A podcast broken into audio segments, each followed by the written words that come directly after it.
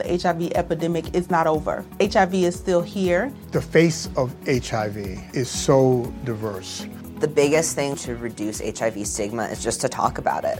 Testing and PrEP and HIV treatment and how effective it is today. Undetectable equals untransmittable. Whether you're positive or negative, there's not a wrong door. Whether it's testing or whether it's treatment, do it for you, Montgomery County. Learn more about HIV testing, treatment, and prevention at doitforyoumc.org.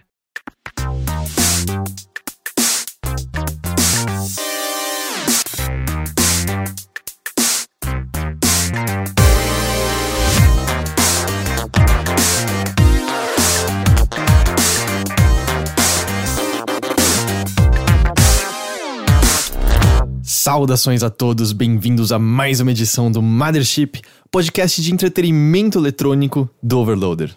Eu devo começar a falar de diversões eletrônicas, é mais legal. Diversões eletrônicas. É, diversões eletrônicas. Eu sou Heitor de Paula, seu anfitrião, e eu tô aqui com o Henrique Sampaio. Oi. E hoje, mais uma vez, somos só nós dois. Sim, sim. A gente tá num, um dia de sessão de gravação por conta de outros compromissos inadiáveis. A gente teve que gravar num horário que a gente não grava normalmente. Por conta disso, o Teixeira não pôde participar, infelizmente. Uh, mas então hoje seremos só nós dois. A gente tá até, quem tá vendo o vídeo, a gente tá de novo num ambiente meio aconchegante. A gente, cada, cada episódio a gente tá gravando num lugar diferente, né, nos últimos tempos. Na verdade, gera um, gera um dinamismo, gera Hum. uma expectativa, as pessoas nunca sabem. Por exemplo, eu não sabia que uma furadeira ia ser ligada bem agora. É, então, assim, pra você ver como a vida é imprevisível, né? O tempo todo, assim. É. Ah, é, é uma coisa meio jogo de cintura, tamo aí, tamo, tamo fazendo acontecer. E, mas só pra avisar isso, isso que tá, você tá ouvindo no fundo é porque tá rolando também uma reforma aqui perto e a gente esperou e aí parecia que tinha parado.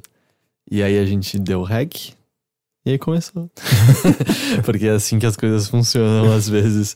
Mas é, a gente, na verdade, a gente tem bastante coisa pra falar hoje, porque semana passada a gente acabou sendo um Mothership especial, um Mothership só de entrevista com o Mídio, né, um dos artistas de Sonic Mania. Então a gente tá bem acumulado de barulho, a gente tá acumulado de muito, muito barulho. É, a gente tá acumulado de muitos jogos pra falar sobre e começaram a ocorrer notícias novamente por conta da Gamescom. Então a gente hoje tem um episódio mais, vamos dizer, nesse formato do que a gente tá jogando e notícias, porque tá bem recheado disso. Então acho que a gente pode, sem delongas, já começar a falar. Henrique Sampaio. Eu vou começar com você porque eu não tenho escolha, só tem você aqui. Eu, eu posso começar pela coisa que. pela coisa mais fresquinha? Mais fresquinha? É. Tá bom. É, eu consegui terminar ontem Night Trap, a edição de 25 anos. Fresquinho, fresquinho, fresquinho. É fresquinho, assim, tipo, 20 anos. Se bem que a edição nova saiu nesses dias. Sabe, é, Mas é, é- de um jogo que foi filmado em 87. É, 80, eu achava que era 89. 87. 87, cacete. Eu tinha um ano de idade quando Sim. foi filmado e isso. o jogo ele saiu de verdade só em 90 e- 92? 91? Não, 92, 93 no, Sega é- CD. do Sega CD. Que foi É. quando eles tinham, digamos, tecnologia pra lançar esse jogo, porque o projeto original foi. é, é, o jogo foi criado para um console que nunca existiu, Uhum. um console que seria baseado em VHS, uma tecnologia muito específica lá. E, e é um projeto, sei lá, eu particularmente acho muito fascinante a história desse jogo. E, e, e acho que por isso mesmo, assim, é tão legal revisitar esse jogo, até pelo fato dele ser. Não, não existe nada parecido com ele até hoje, né? Mas pra 25 deixar anos claro, depois do seu lançamento. É, a gente tá falando do Night Trap The 25th Anniversary Edition, que Uhum. é a edição comemorativa de 25 anos, relançada de Night Trap para PlayStation 4 e, E PC. PC.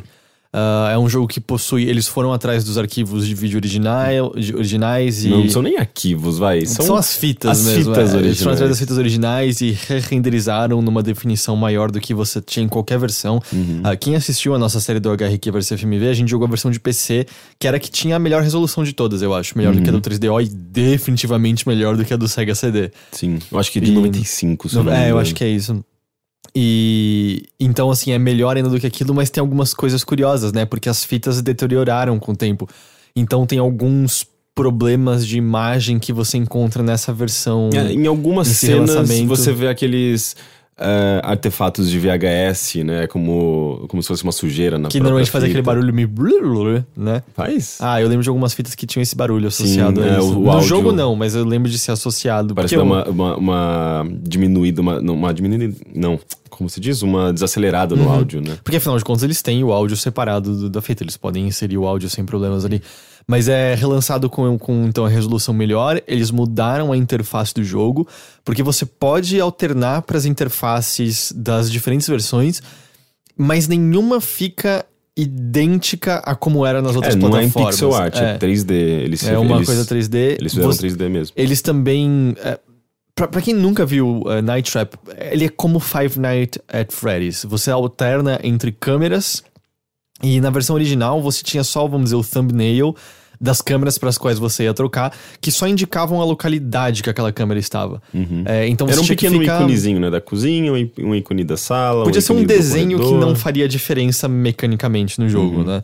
E então o resultado é que você ficava meio que alternando loucamente entre ambientes pra ver onde estavam os ogres, Uhum. que são criaturas que estão dentro de uma casa. O que o objetivo do jogo, no geral, é capturá-los, porque essa casa tem umas armadilhas que você pode ativar. Nessa versão remasterizada você pode jogar nessa versão original, mas eles fizeram uma alteração em que esses thumbnails são feeds ao vivo de cada uma das salas. Então facilita imensamente. Ainda é um jogo difícil, ainda é um jogo que você tem que aprender, acho que antes de ter sucesso pleno, Você tem que treinar muitas vezes pra você conseguir jogar bem. mas é facilita muito você só poder bater o olho ali embaixo e ver que ah, aquela sala tá em movimento, então logo tem um ogra pra eu capturar ali, naquele lugar agora e tal. Sim. Ahn, e o, que eu gosto mais nessa versão, acho que é porque eu acho que o jogo está mais, ah, mais fácil de ser jogado. E quando eu digo mais fácil, não necessariamente que você vai terminar de uma vez só, ah, mas ele, ele, ele é mais acessível, ele é mais, comple com- mais fácil de ser entendido, sabe? Ah, a interface eu acho que ela comunica melhor ah, o que você tem que fazer, ah, é- é visualmente mais. É, mais acessível mesmo, porque no- inicialmente é um jogo que eu acho que ah, pessoas aqui no Brasil ah, ah, mal entendiam como se jogava aquilo. Eu não- Primeiro eu porque não você não tinha nem legenda. que tinha Sega CD, pra ser sincero. Então, mas ah, eu conheço pessoas que jogavam o Night Trap quando eu era criança. E algumas dessas pessoas sabiam como jogar e outras não. As, as que sabiam é porque sabiam inglês. Ah, e as que não sabiam jogar, tipo, eu mesmo, eu não entendia o que, que tinha que fazer, que, como que era. É, até porque era um jogo que fugia completamente do que a gente tava, do que a gente entendia como videogame naquela época, que era andar de trás pra frente num jogo, aliás, da esquerda pra direita num jogo de plataforma. E era uma coisa meio, eu sinto. É uma história que eu, eu ouvi de vários jogos de Sega CD. Era o, o que eu mais ouço são pessoas que não tinham a menor ideia como jogar Super Shark. Porque ele parece ser um jogo só de você mirar a mira e atirar, mas tem que ficar vendo as direções pra virar sua nave, senão você chega num beco sem saída e explode. Lembra disso? Sim. Então é, é engraçado, né? É uma coisa que jogos de Sega CD aparentemente tinham de alguma É, forma. eu acho que jogo- jogos em vídeo eles precisavam encontrar maneiras de gerar dificuldade, ainda mais porque existia muito essa. É, é, esse paradigma de dificuldade, né? Os jogos ainda eram amplamente arcade. Night Trap, se você for ver, é um jogo arcade. É, você vai perder várias vezes e você tem que voltar e retomar o jogo e tentar várias e várias vezes até você conseguir chegar no final. É um jogo de, de muitas tentativas. Bom. Tanto é que as pessoas vão fazendo anotações pra marcar os tempos da, da, da- da- aparição dos Foi o que a inimigos. gente fez pra poder terminar. E foi uh, e, e assim que eu tô tentando fazer pra conseguir fazer o jogo perfeito. Que nessa, nessa edição, né, uh, todas as coisas que você faz ou deixa de fazer no jogo uh, abrem uh, algumas coisas, alguns extras. Isso é uma das outras qualidades dessa, dessa nova versão. Ele tem até o protótipo original de Night Trap pra ser É, aberto. então, e eu tô doido pra tentar abrir esse protótipo, porque aparentemente você é, é, é, consegue abrir e tornar o protótipo jogável. É, a descrição no menu é isso. É, porque você tem uma- um outro negócio que você tem que fazer um, perf- um perfect run no protótipo pra abrir uma outra coisa. Então, E Perfect Run, pelo que a gente presume, é capturar Tudo. todos os ogres. é, né? capturar todos os ogres, não deixar ninguém morrer e fazer o final melhor de todos.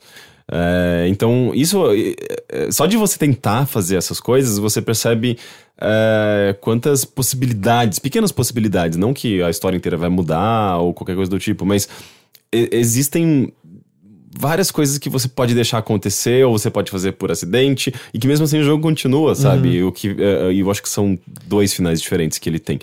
É, mas É, ele tem. É, é assim, ele tem o final, vamos dizer, ruim, ele tem um final bom, mas, Mas eu- tem diferentes maneiras de você deixar a personagem da, da Dana Plato morrer.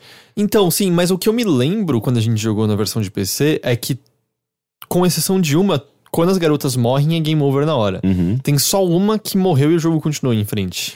Ah, sim. Acho que é assim Porque que- elas são ela, é- ela é capturada e ela volta toda, Então, toda a gente, maravilhosa a gente não depois. chegou, eu não cheguei a ver isso Eu vi nunca. esse vídeo. Porque quando, a quando ela. Porque dá pra ela ser.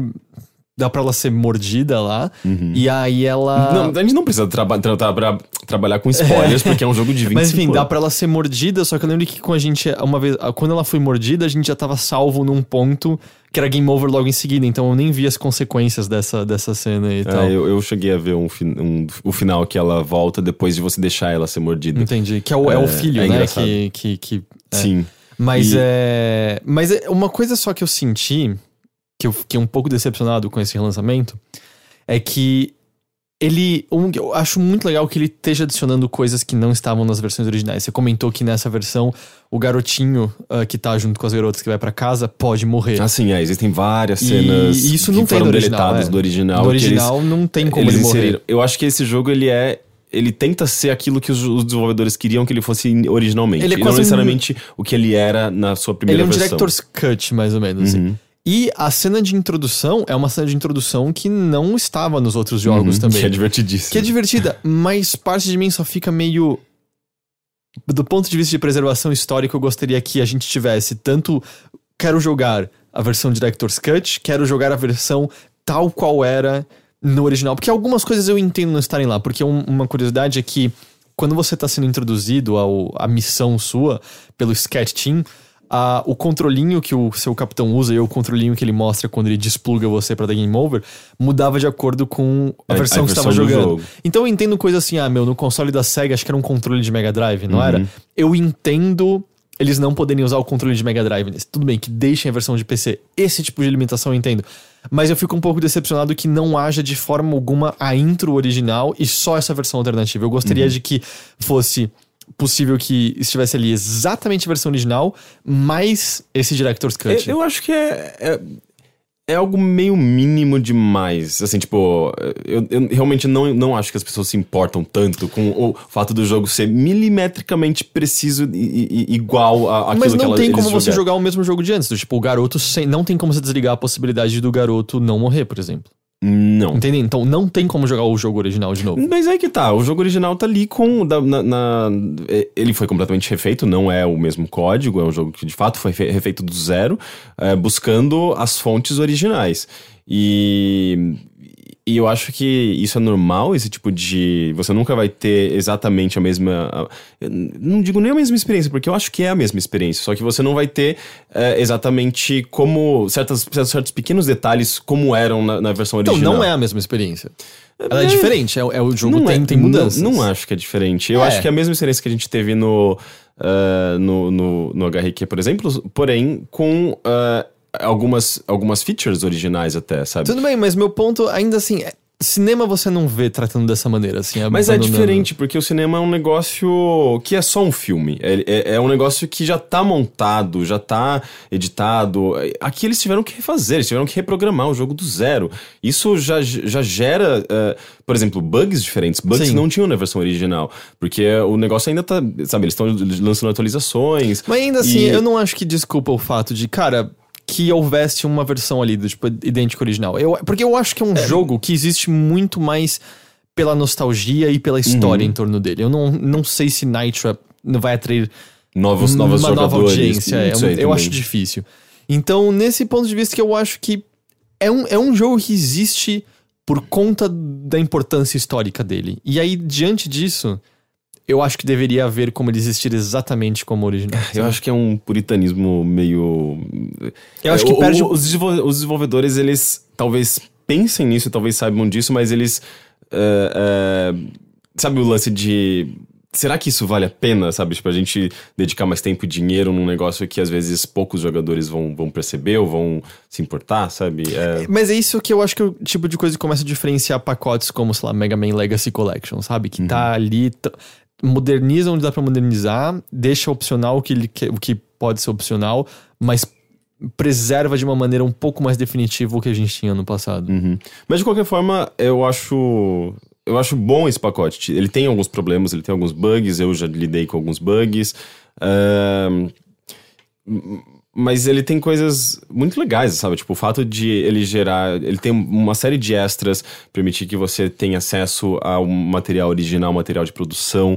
Eh, tem um, eh, uma entrevista com o desenvolvedor, que, o, o diretor do jogo, que. Que uma- parte dela tá disponível no documentário que, foi a- que acompanhou o lançamento dessa nova versão, mas o, o resto da entrevista tá lá. Tem Mas só tem que- entrevista com o diretor, não tem com nenhuma das atrizes, né? não, só com o diretor mesmo. Ahn, e, e, tem coisas. Sei lá, tipo, coisas mesmo que. Voltando a jogar esse jogo e tendo. se- Sendo mais fácil jogá-lo dessa vez, você consegue explorar melhor, assim, tipo, as possibilidades, consegue ver melhor as coisas que acontecem. É, porque a nossa versão, tipo, na verdade, a gente roubava no jogo, né? A gente criava uns um, um save states ou não? Não, não, a versão de PC Ele permite já salvar. permitia, né? Tá. É a única versão que permite É a salvar. única versão que permite. Essa versão, eh, inicialmente eu achava que não, ele não tinha nenhum tipo de checkpoint, mas ele tem um checkpoint bem no meio do jogo, eh, tem uma luzinha que pisca amarelo, quer dizer que ele, ele salvou. Ele só salva naquele momento. Então, eh, em vez de você começar, se você morrer, e- é meio burro. Você tem que voltar pro menu principal e dar continue. Que daí, a partir dali, eh, ele te joga logo no- na metade do jogo, acho que no minuto 13, alguma Só coisa que com os erros que você com os erros já- que você teve na- na- nessa partida. É, então, a partir disso eu comecei a explorar e te- testar possibilidades e ver se eu conseguia finais diferentes e tal. Então, é, é, isso, por exemplo, não, você não podia fazer no Sega CD. Você tinha que- no Sega CD você tinha começado do Uhum. zero. Então você não ia ter paciência pra ficar jogando fora seu jogo à toa, sabe? E teve, tem situações engraçadíssimas que eu não percebia, assim, tipo, de erros de continuidade. É, tem uma parte mais pro final do jogo que a Sketch Team invade a casa. Sim. E a Sketch Team é quem passa pra você a, a missão. E inclusive o cara do bigode lá, que é o líder da sketch, que, que conversa com você. E, e tem uma hora que eles, ele tá eh, junto com o resto da equipe na, na sala principal, junto com os vilões, eles estão conversando É e tal. quando rola uma revelação, não é? É, exato. E, e só que uma, uma mulher da, da Sketch Team, ela só. Sketch Team, esse nome é maravilhoso. Ela sobe, ela tá no andar de cima nesse momento. Ela não tá ali na, no meio da, da galera. E, e, inclusive você é, você pode ela passa por, por uma armadilha e você pode pegá-la na, na armadilha sabe você mata uma pessoa do, da, da sketch team Isso tá no original? Não sei. É, porque eu lembro de ler todas as possibilidades, eu não lembro de nenhuma possibilidade de capturar a gente da sketch. Talvez tenha sido uma das coisas eliminadas do jogo. É, e, e- se você faz isso, aparece, você dá o game over, e, e a, e a- e a mensagem de game over, na verdade, é um videozinho do próprio líder da Sketch Team tirando, desplugando o cabo, Aham. Tirando você do Só que controle. ele tá ali na Só que ele sala. tá na sala. E, Então, e- e o é- vídeo da, do Sketch Team é ele, tipo, na base. Então não faz Mas eu acho que é por isso, é sentido. porque não tava na versão original, eles incluíram e aí não tá. É, talvez. Mas eu Porque achei, eu, eu, eu achei acho que não, eu acho que não tinha isso dela lá em cima. Sim, eu- esses pe- pequenos detalhes realmente não me lembro. É, mas eu, eu, eu tenho achado muito engraçado. E coisas que, sei lá, eu jogando de novo, reparando em, em- em situações engraçadas que eu não me lembrava. Tem uma hora que você salva uma garota que ela rapidinho, ela sai correndo, passa pelo corredor e, tipo, dá- agradece, tipo, a câmera e Ah, vai embora. sim. Eu não lembrava dessa Thanks, cena. Control, né? É. Tem uma outra parte que os, os, os ogres, eles dão um, um high five, assim, tipo, num- numa hora que eu nunca tinha Ah, reparado não- também. não lembro. E é muito legal, assim, tipo, porra, a gente, eu me lembro de ver esse jogo quando era criança, embora eu não, não tenha tido muito contato com ele. A gente jogou, sabe, exaustivamente. E eu continuo achando esse jogo meio fascinante, vendo coisas que eu não tinha visto, até porque são tantas camadas diferentes, né? Nunca você consegue acompanhar todas as cenas. Uhum. E, e daí, depois que você termina uma vez, você libera ainda o modo theater, né? Que permite que você assista individualmente Como cena um por filme, cena. assim. É, não porque ele não tá editado. É como se fosse você pegando os trechos e assistindo in- Até porque tem coisas que são concomitantes, né? É, então. E, na verdade ele distribui pela, por sala mesmo. Então, ah, você escolhe o banheiro. Daí você vai ver todos os vídeos do banheiro, desde que você já tenha visto esses vídeos na- na- nas partidas. Ah, então se você não viu a cena de Game Over no banheiro, ela não vai aparecer Exato. ainda. Então, então é, é um jogo que tá sendo gostoso de, jogar, não só pra eh, tentar fazer tudo aquilo que a gente não conseguiu fazer no, no, no HRQ, por exemplo, mas pra destravar novos conteúdos, eh, tipo, justamente desses extras. É, porque eu tô muito curioso pra ver, pra ver como que é esse protótipo jogável, já que ele está jogável, que é um Sim. negócio meio absurdo. Mas é, ao mesmo tempo você já expressou o desejo de que você pudesse só destravar de uma vez isso, né? Também, de- mas eu acho que isso só porque eu tava falhando muito, sabe? Eu tava jogando várias e várias vezes e não conseguindo chegar até o fim. Agora que. Depois que eu descobri até o checkpoint lá no, do meio do jogo, e, e eu acho que com- conforme você vai jogando, você, você vai decorando algumas coisas, então vai ficando mais fácil. Você sabe exatamente quando eles vão trocar a cor do código. É, então e- eu sinto que eu já tô. já tenho mais controle sobre, sobre o jogo. E, e- e sinto que, tipo, as a experiência tá sendo mais. é, Ah, eu não tô falhando tanto, sabe? Eu tô conseguindo eh, explorar esses, essas possibilidades que, que ele, inclusive, incentiva, né? Então eu tô, tô gostando. E eu acho que os desenvolvedores estão corrigindo os, os bugs aos pouquinhos. É, A Screaming Villains, né? é, que inclusive é, era um cara que era um fã de Night Trap, basicamente. Ele, ele começou a fazer por conta própria a. A versão mobile? É, eu acho que a versão mobile, os, os, os criadores é, perceberam e eles começaram a conversar e criaram essa nova versão com a- nessa nova empresa. Entendi. Então eu, eu gostei bastante. Eu tô achando. E eu continuo jogando pra che- tentar chegar no protótipo Uhum. original, que eu acho meio fascinante. A, a versão que você jogou é de PlayStation 4, né? A versão de PS4. Entendi. Sim. E tem mais alguma coisa que quer falar mais de Sonic Mania? Sim, Porque a gente acabou não falando tanto do jogo. É, a gente fez uma transmissão, a gente falou um pouco na, na entrevista com o Mídio, a gente falou um pouco no vídeo no Shuffle que a gente gravou. Eu posso comentar mais um pouco. A essa altura você já terminou o jogo? Você pegou todas as esmeraldas do Então, caos? eu, eu sinto que Sonic Mania é o jogo e as fases bônus. as fases bônus, elas ocupam muito tempo. Eu, eu acho que eu As passo... fases bônus você diz especificamente das bolinhas azuis. Eu digo as duas. Ah, é? Mesmo Tanto as, as, 7 as, esmer- as esmeraldas da corridinha, quanto eh, das bolinhas coloridas. Porque ah, a, a, fa- a fase de corrida, né, da, que você corre atrás da- de uma navezinha que tá carregando a esmeralda, que é justamente a de Mode 7, eh, ela serve para você pegar as, as esmeraldas e, consequentemente, quando você tem as sete esmeraldas, você vai para um último chefe. E quando você derrota esse último chefe, você tem o melhor final de todos. Você tem o final bom. Eh, e, e- é um final normalmente. Os Sonics em geral. eh, que envolvem coletar esmeraldas, nessa estrutura bem do Sonic 1, 2, 3 e o Knuckles. É, é- é muito difícil você conseguir coletar essas esmeraldas. E eu acho que o Sonic Mania segue nessa, nessa linha. Eh, tanto é que. Por que, que é tão difícil? Porque chegando na terceira, as fases bônus são muito difíceis de você conseguir. E, e você tem só uma chance. eh, na verdade, uma, uma ou duas chances a cada fase, que é encontrando a argolona. Só que é muito difícil também de encontrar a argolona. É muito comum você passar de fase e não, não ver, eh, não ter noção de onde ela está. Então, eu só consegui forçando a barra, que é. Eh, eu basicamente terminei a- o meu arquivo, né, a minha, a minha campanha. Depois que você termina fazendo esse final ruim, eh, o jogo. Ou final bom né, também, mas enfim, você termina, o jogo te dá. eh, te deixa te dá essa possibilidade de você escolher fase e você. eh, enfim, começar ali da primeira fase novamente. E, e tudo que você faz ali fica registrado naquele, naquele arquivo de save. Independente de você eh, continuar o jogo ou não. Então, eu, o que eu faço? Eu começo na primeira fase, eu sei de cor a primeira fase, eu sei onde está a argolona, eu sei onde tem- estão os checkpoints. Então, eu fico explorando isso. Eu peguei a, a esmeralda, eh, saio do jogo, a esmeralda tá salva lá, volto novamente na primeira fase e continuo até tentar pegar todas as, as esmeraldas e fazer, fazendo a mesma coisa com as fases bônus que te dão medalhas. Que é uma coisa E- que não dava pra fazer nos sonhos originais, Não, né? não Tinha dava. que ser de cabo a rabo, Exato. fazendo já tudo direto perfeito, sim. né? É, eu, pelo menos, acredito que sim. É, e, e- e no caso das, das, das medalhas, elas servem pra liberar pequenos extras no jogo, que eu não sou particularmente fã de Tem todos os algumas extras. coisinhas legais, mas É, não é Mas eu tudo. quero, só porque, sei lá, eu, eu gosto desse jogo, eu gosto do desafio da, Por das fases. Por que, você não platina ele de uma vez? Torna isso objetivo É. pra. Porque, tipo, você vai ter objetivos a mais que talvez. Você você já viu a lista de troféus desse jogo ou não? Eu acho que eu vi. Tinha alguma coisa interessante? Hum, te... Porque às vezes ele te promove a fazer coisas que você não tá fazendo que você vai aproveitar mais. Sim, eu não me lembro exatamente. Mas as coisas, esses, esses objetivos eu estabeleci, eu estabeleci para mim mesmo, sabe? Independente Você, do... nem, você, nem, você nem sincroniza troféus. Ah, é que sincronizar troféu, esse negócio tem que ser automático. Não, não- Ah, não, eu concordo que deveria ser tosca. automático, né? É, Xbox, desde, o, é, desde o PlayStation 3 você tem é, que sincronizar. No eu acho muito Xbox é automático desde Pois sempre. é, eu acho muito besta. Mas enfim, e, e eu sinto que esse lance de ficar fixo na primeira fase pra pegar bônus e fazer a- a- os desafios das, das, das esmeraldas ocupou tanto tempo quanto o jogo em si, sabe? Tipo, passar de fase, matar, matar chefe, eh, explorar os cenários, e, enfim.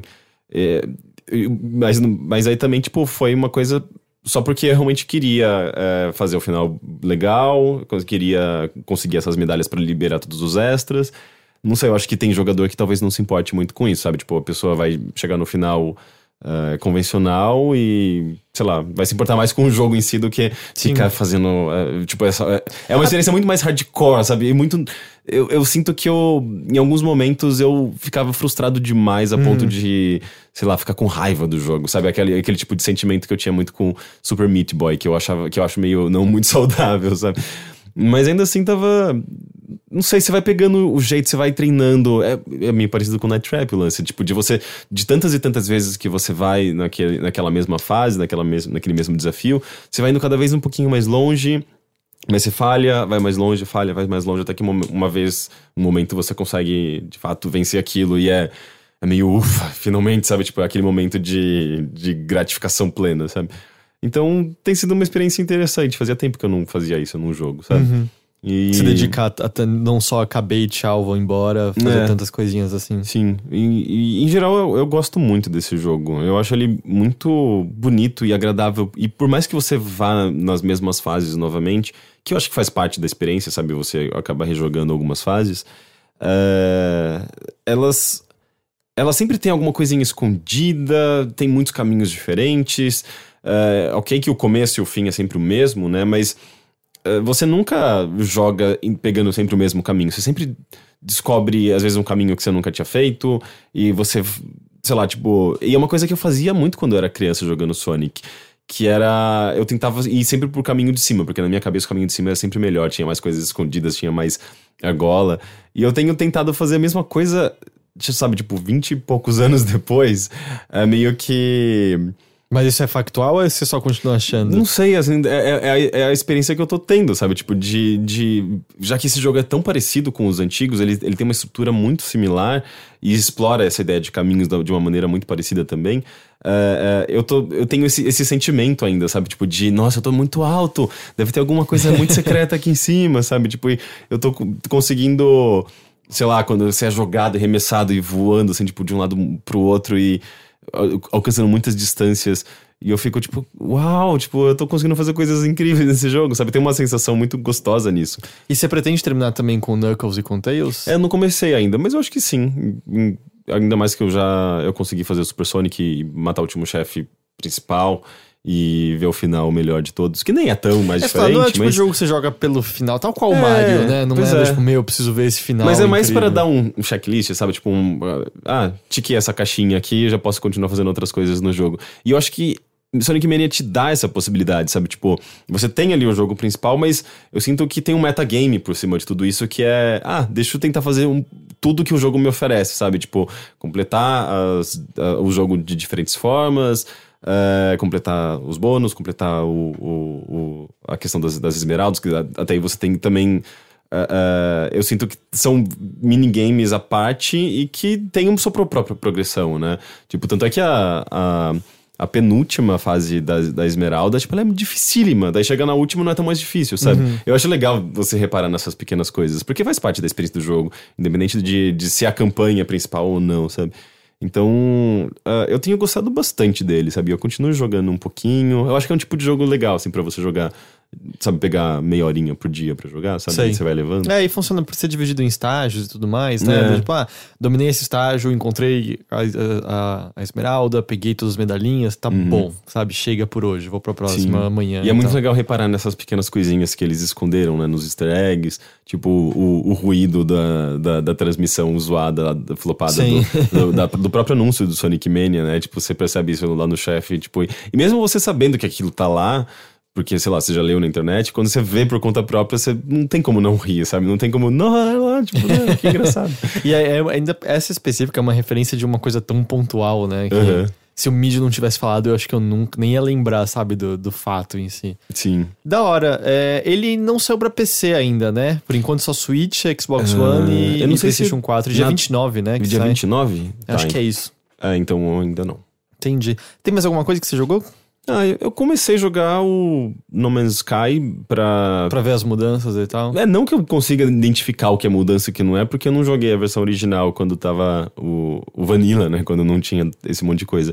Mas logo no comecinho eu já tinha a possibilidade de, de construir uns objetos para instalar na minha base. Ao, É, isso, da isso não veio na última atualização, mas foi numa das atualizações, que a, a possibilidade de construir base Uhum. e tudo mais. Mas eu joguei bem pouco, ah, deu pra sacar, assim, o, a- um pouco da...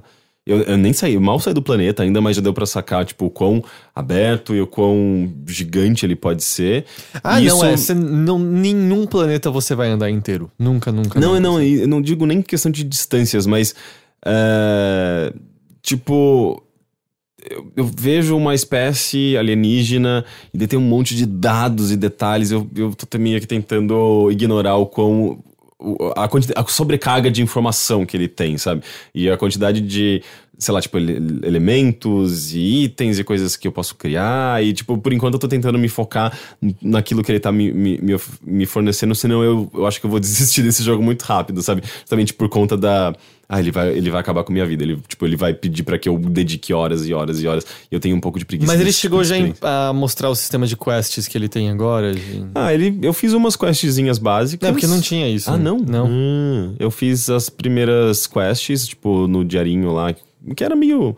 É, Parece que ele tava direcionando pra aquilo que você já faria normalmente. É, pelo que sabe? eu ouvi, essas quests iniciais são quase um tutorial disfarçado, em certa medida. Né? mas eu já fiquei meio, meio puto, assim, porque o jogo ele gera cenários aleatoriamente, né? Tipo, de uma maneira procedural. E eu já caí numa, numa caverna lá que eu não sabia sair dela, né? ficava andando, andando, andando e eu morrendo por causa de toxicidade. Ah, você chegou a morrer? Eu morri uma vez, de bobeira, porque eu não conseguia sair da caverna. Eu fiquei meio, meio puto. E meio aquela coisa, ah, eu tô jogando um jogo procedural, sabe? Obviamente, tipo, esse design que não é nem um pouco inteligente vai me matar ou vai me deixar perdido em alguns momentos. E eu acho meio frustrante. Mas, enfim, eu vou continuar jogando e devo comentar mais coisas em breve. Beleza.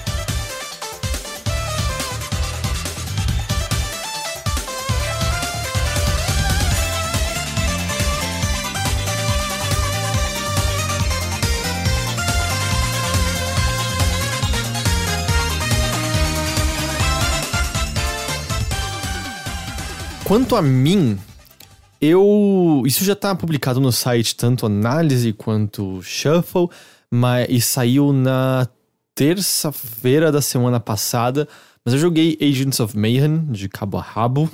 É o novo jogo da Volition, que é o mesmo estúdio responsável por Saints Row, mas pelo que eu vi outras pessoas comentando, boa parte das pessoas que fizeram, por exemplo, Saints Row 3 saíram da Volition já faz um tempo. É um estúdio que não tem necessariamente mais o mesmo talento que tinha na época do Saints Row. E lembre-se também de Red Faction, porque o Red Faction Arma- Armageddon, se eu não me engano, é muito bom. Eu O gosto Arm- muito dele. O Armageddon. É o de quebrar tudo. Não, Guerrilla, é esse? Ah, é o Guerrilla. É, o Armageddon verdade. que veio depois que é meio ruinzinho, que já é Ah, terceira é pessoa. verdade, é verdade, Guerrilla que é o terceira pessoa, abertão Sim, e tal. que tem todo aquele sistema de quebrar cenários. Tanto que a, a empresa do mal, ela. A empresa do mal do Red Faction, ela aparece no Saints Row, né? Aparece? A- a- é, como é o nome dela? Vol- não é lembro. Voltron, é. Voltron é o anime lá. o- é a. É, não, é uma empresa que ela era meio vilã. Ela é vilã no Red Faction, ela era meio cuzona no Saints Row. Mas no Saints Row 3 ela vira parte do, dos Third Street Saints. Ou se não seja, se passa no mesmo universo. É, então, acho que é essa implicação. E o Agents of Mayhem. Se passa no mesmo universo também, né? Mais ou menos. É porque assim. Você lembra o que acontece no final do Saints Row 4?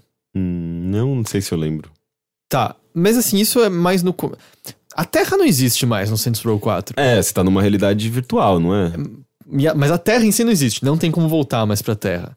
Mas. Enfim, eu não vou entrar em detalhes, mas os Saints acham meio que maneiras de retornar a outros locais.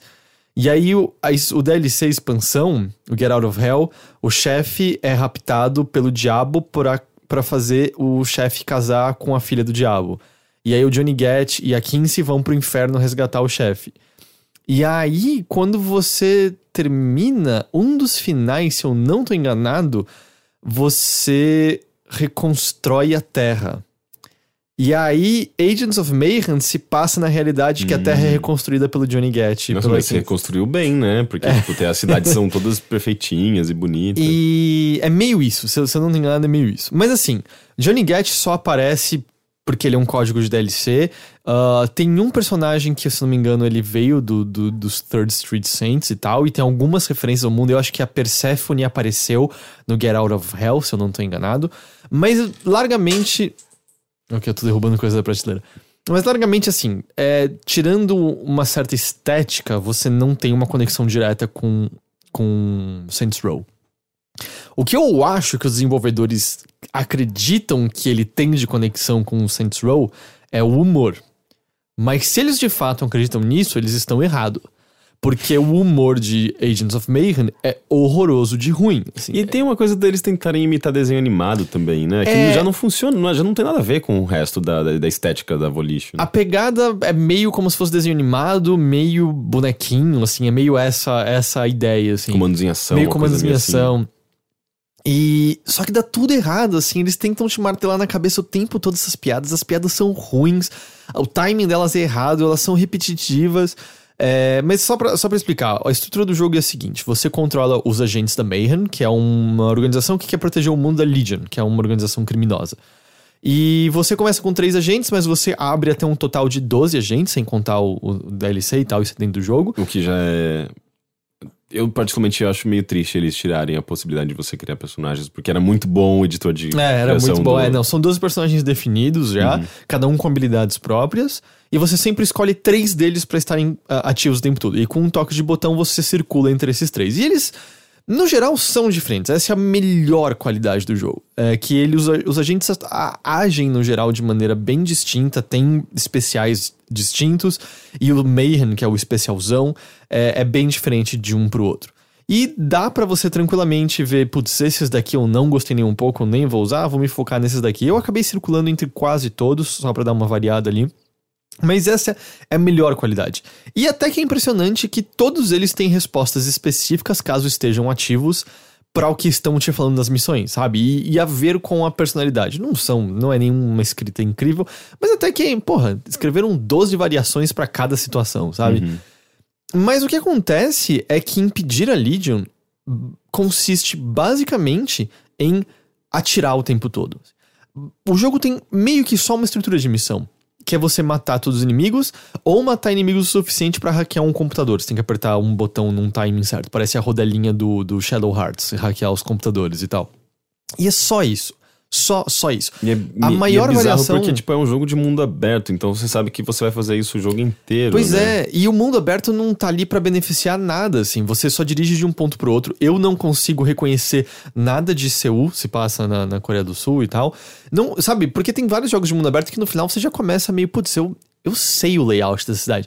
Eu não decorei nada, porque aquela cidade é irrelevante, ela não tem vida. Os, o- o- os cidadãos andando na rua, elas- eles não têm nenhuma voz, eles nunca falam nada. Então você se sente meio sozinho naquele mundo o tempo todo. E que é bizarro porque é, parece que é um jogo que poderia existir em 2005, né? Ele parece muito velho. Ele parece que veio assim atrasado em relação a GTA 4, sabe? Diga-se lá, diga-se lá de Saints Row 3, GTA 5 e outras coisas mais. É, você se sente sozinho, você não decora nada da cidade, a cidade é visualmente sem graça, ela não, não serve nenhum propósito. É muito esquisito que você dirige até o ponto pra iniciar a missão, você vê a cutscene de início da missão, e aí imediatamente você tem que dirigir pra outro ponto. Eu não entendo porque as missões não começam no ponto que elas vão começar de fato, sabe? Parece que tá ali só pra alongar mais você dirigir de um canto pro outro. Sim, Mas- é, e propositadamente, né, pra você... já, já que a gente criou esse negócio desse tamanho, você vai ter que andar agora. A única coisa que o mundo aberto propicia é meio que fazer com que diferentes missões se mesclem e atrapalhem o que você quer fazer. Tem uma, é, um objetivo que surge de vez em quando que faz com que fique caindo explosão do céu. E isso fica ativo se você não resolve essa missão, mesmo que você vá fazer as missões principais. Então, às vezes, tá no meio, sei lá, escalando o prédio pra resolver a missão principal e, bum, explode, você cai lá de cima. Ou teve uma vez que eu tava fazendo uma missão de um personagem, no meio do caminho uma missão secundária foi ativada, e aí isso anulou a minha missão principal e travou o jogo. Tipo, eu tive que dar quit das missões e retornar porque o jogo não entendia mais Caralho, qual que missão ele burro. tava fazendo. É, é muito idiota. Mas e, e aí é só atirar o tempo todo. E os inimigos não são inteligentes, a, a variedade deles não faz com que você tenha que agir de maneiras ahn, específicas pra lidar com cada um deles. É só meio que segurar o botão de tiro. O jogo tem uma assistência de mira gigantesca, então o máximo que você quer fazer é dar um toquezinho pra cima pra mirar na cabeça deles, caso o disparo do personagem seja propício pra isso. E não é também como se, sei lá, se não tivesse o jogo fosse melhor. É, não, não é por isso que ele, que ele é pior, sabe? E, e o tempo todo você é massacrado com esse humor de péssima qualidade, assim, ele não para. Ele acha que mais é quantidade, sabe? É, é qualidade.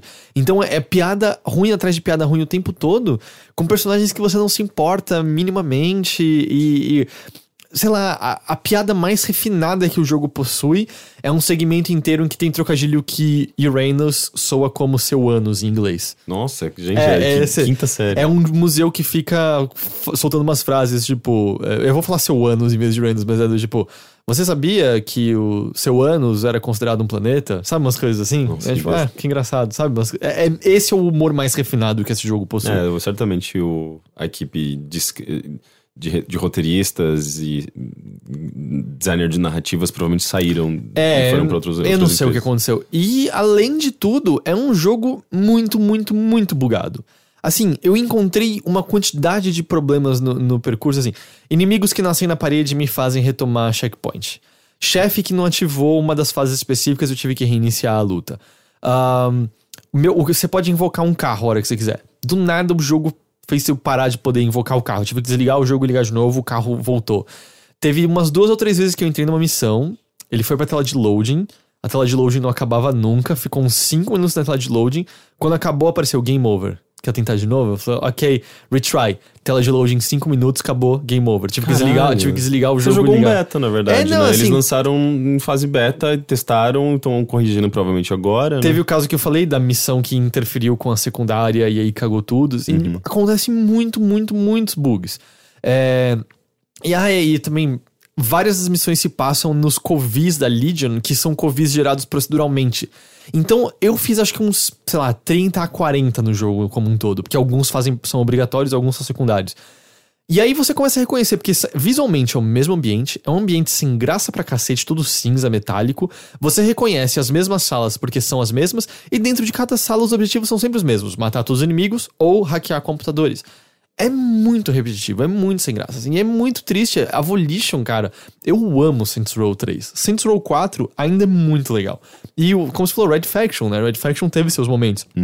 Esse jogo, ele, além de ser muito ruim, é aquele muito ruim que a gente vai esquecer daqui a um mês, sabe? Não é nem aquele que a gente olha. Mano, aquilo foi um desastre de um nível que.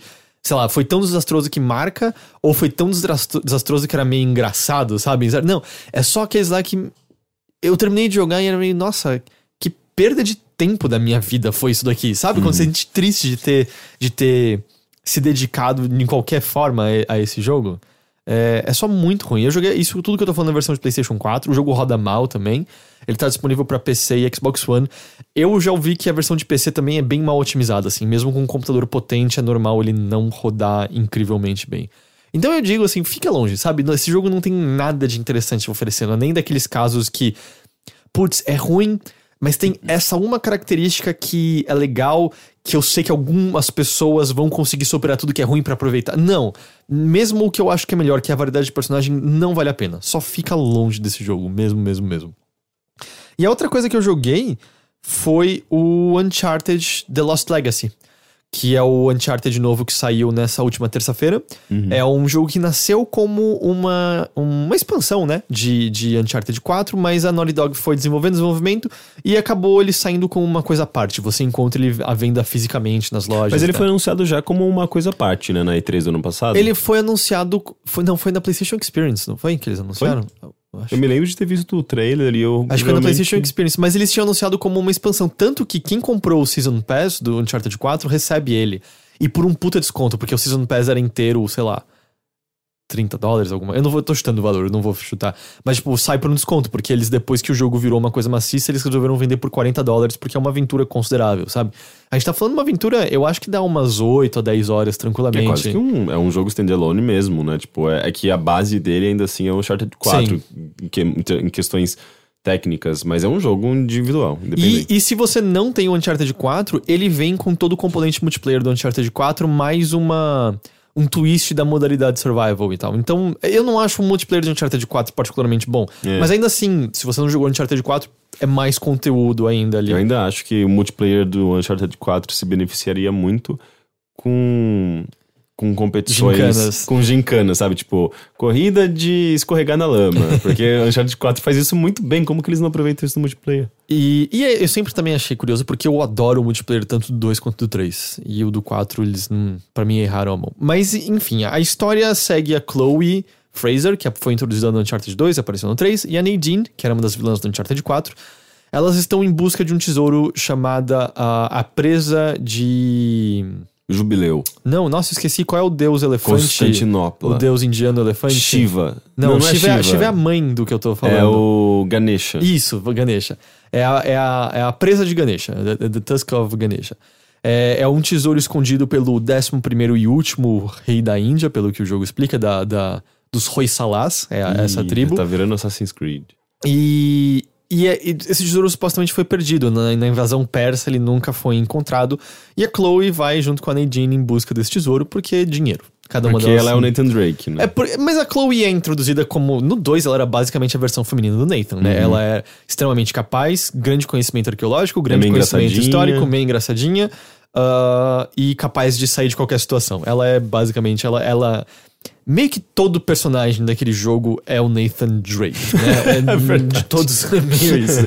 É, a gente escreveu Sully, a gente escreveu, escreveu Sam, a gente não escreveu Helena só, eu acho. A Helena não muda nada, eu acho. A Helena é o, é o personagem mais humano, eu acho, de todos. Mas todos são Sim, meio. é, não é à toa que eu amo a Helena. Mas é, eu, eu, acho que, eu acho que é a melhor personagem de, do, do, de Uncharted, tranquilamente. É porque ela não é só a aventureira clássica, né? Não. Tipo, ela, ela acaba se aventurando, mas não é o propósito dela, né? E, e ela aparente em busca disso. Ah, a, a parte que abre o jogo, ela acho que é, é a parte, vamos dizer, visualmente mais diferente do que você está acostumado com Uncharted, porque é numa zona de conflito que tá na Índia. E ela é à noite, mas tem algumas placas de neon ligadas ainda e algumas luzes de rua, então cria um clima bem diferente, assim, um clima daquele que. Uncharted parece, ah, não importa quem me veja, eu vou dar, dar conta do recado. Essas pessoas são capazes de matarem pequenos exércitos sozinhos. Como é uma situação de extrema opressão, uma, uma situação de invasão, de rebeldes armados, ele realmente passa a impressão de que a Chloe pode se ferrar ali, sabe? Não é uma situação que ela pode escapar facilmente. O que é legal, Uncharted eu acho que não costuma é, ter esse tipo de sentimento. Mas uma vez passado ali, você vai pra uma área mais rural. ahn, não sei se rural, mas uma área mais de natureza mesmo, como a gente tá mais acostumado com o que compõe Uncharted, com- vamos dizer, a maior parte de qualquer Uncharted. E ele segue bastante o que a gente viu no Uncharted 4. Ele é um jogo mais sobre silêncio do que tiroteio. A quantidade de tiroteio é, é, é mais contido e reduzido. E é ainda mais contido e reduzido do que no Uncharted 4, o que eu acho que é bem-vindo, porque acho que nós concordamos que tiroteio é a parte mais sem graça de Uncharted nessa altura. Ele retoma aqueles mundos mais abertos que o Uncharted 4 tinha. Só que eu acho que ele aplica de uma maneira melhor. Tem meio que, na verdade, é só uma área do jogo que é um mapa mais aberto. E o que ele faz é que antes de você seguir em frente, tem três locais que você tem que visitar. E você pode visitar qualquer um desses três locais na ordem que você quiser. Além disso, ele introduz uma missão secundária a esse ambiente. Que você tem que coletar 11 itens nesse, nesse local. E você pode chegar na maior parte dos, dos lugares em que esse, cada um desses itens estão por qualquer direção. E no meio do caminho você encontra grupos de inimigos ou nesses lugar- lugares.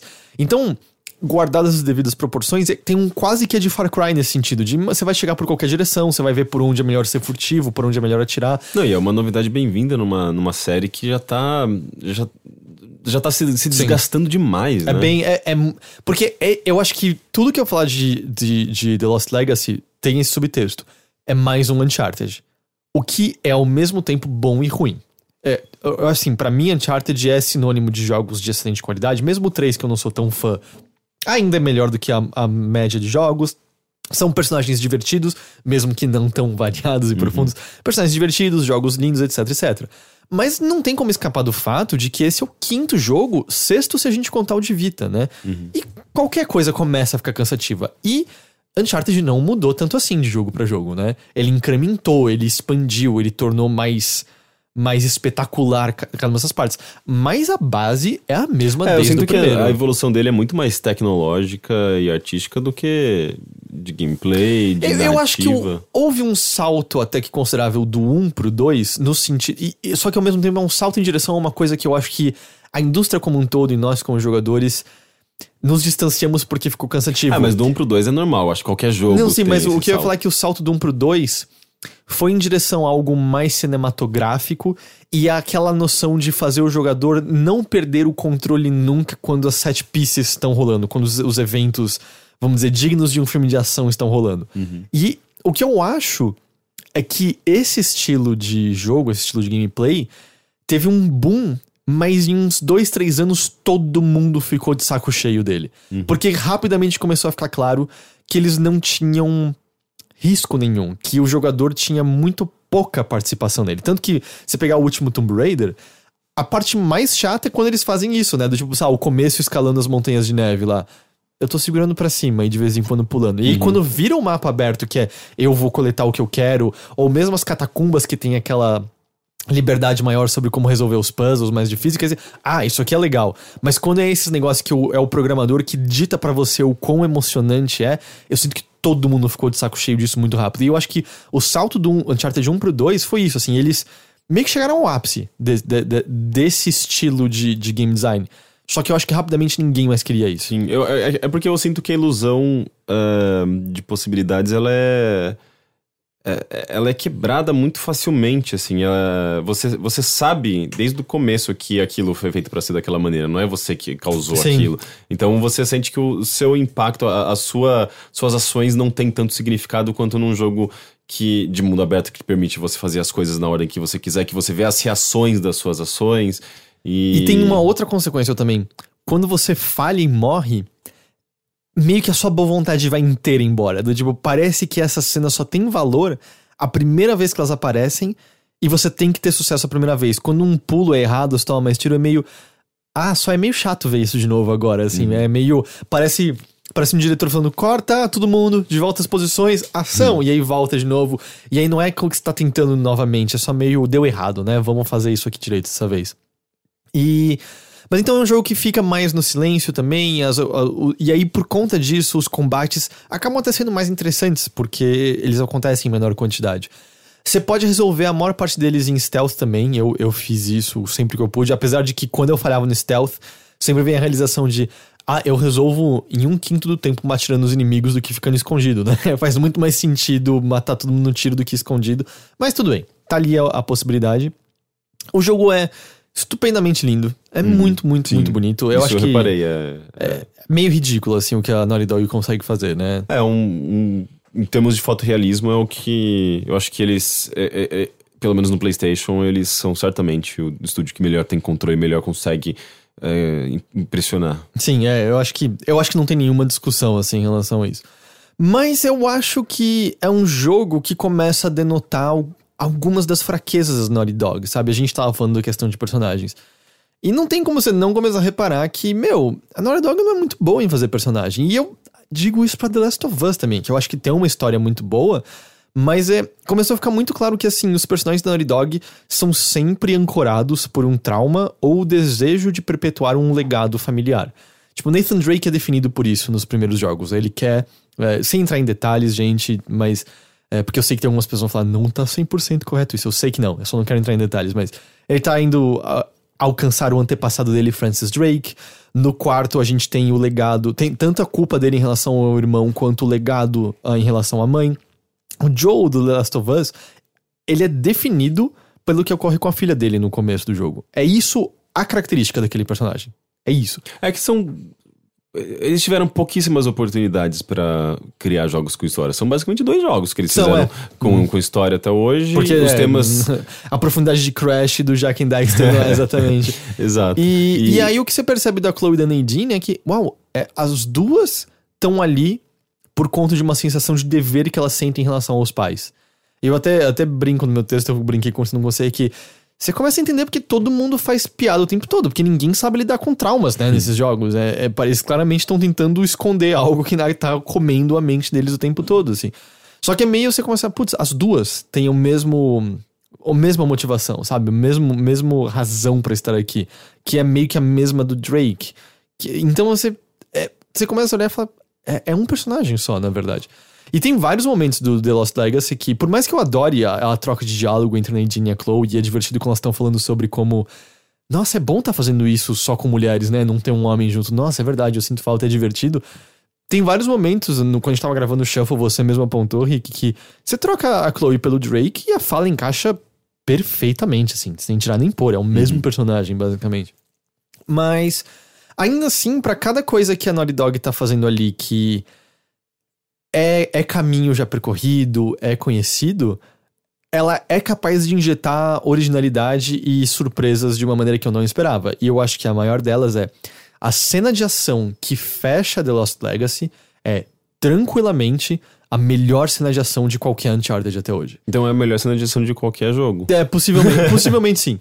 Porque assim, ela, ela mistura algumas das melhores ideias de Uncharted 2, ela pega algumas das melhores ideias de Uncharted 4 e ela faz você se sentir no controle do que tá acontecendo. Porque eu, eu, eu, acho que um dos maiores problemas do 3 é que o 3 deixou muito claro quão pouco participativo o jogador era. Ele pega as rédeas da sua mão e você só praticamente é um espectador ali. E ele não cai nisso daí. Então você sente que você tá participando o tempo todo.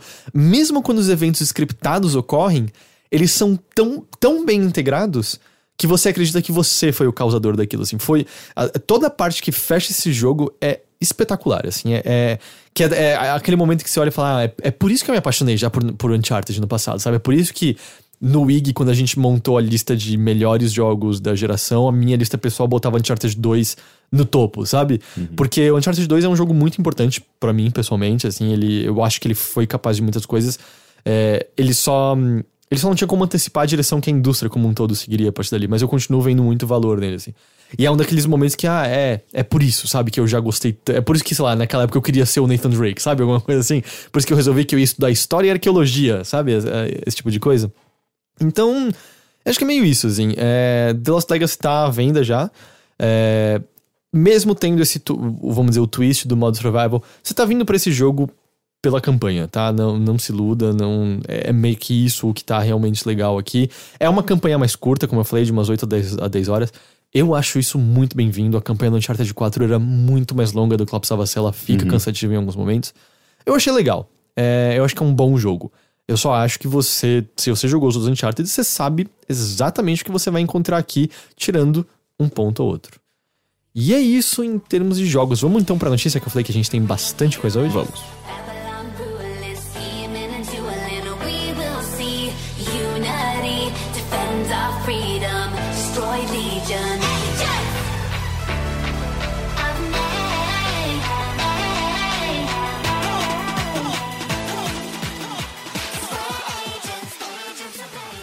A Gamescom tá rolando, tá rolando ainda no momento que a gente tá gravando isso. Acho que vai estar tá rolando ainda quando isso aqui for ao ar, né? Ela ainda vai até sexta-feira.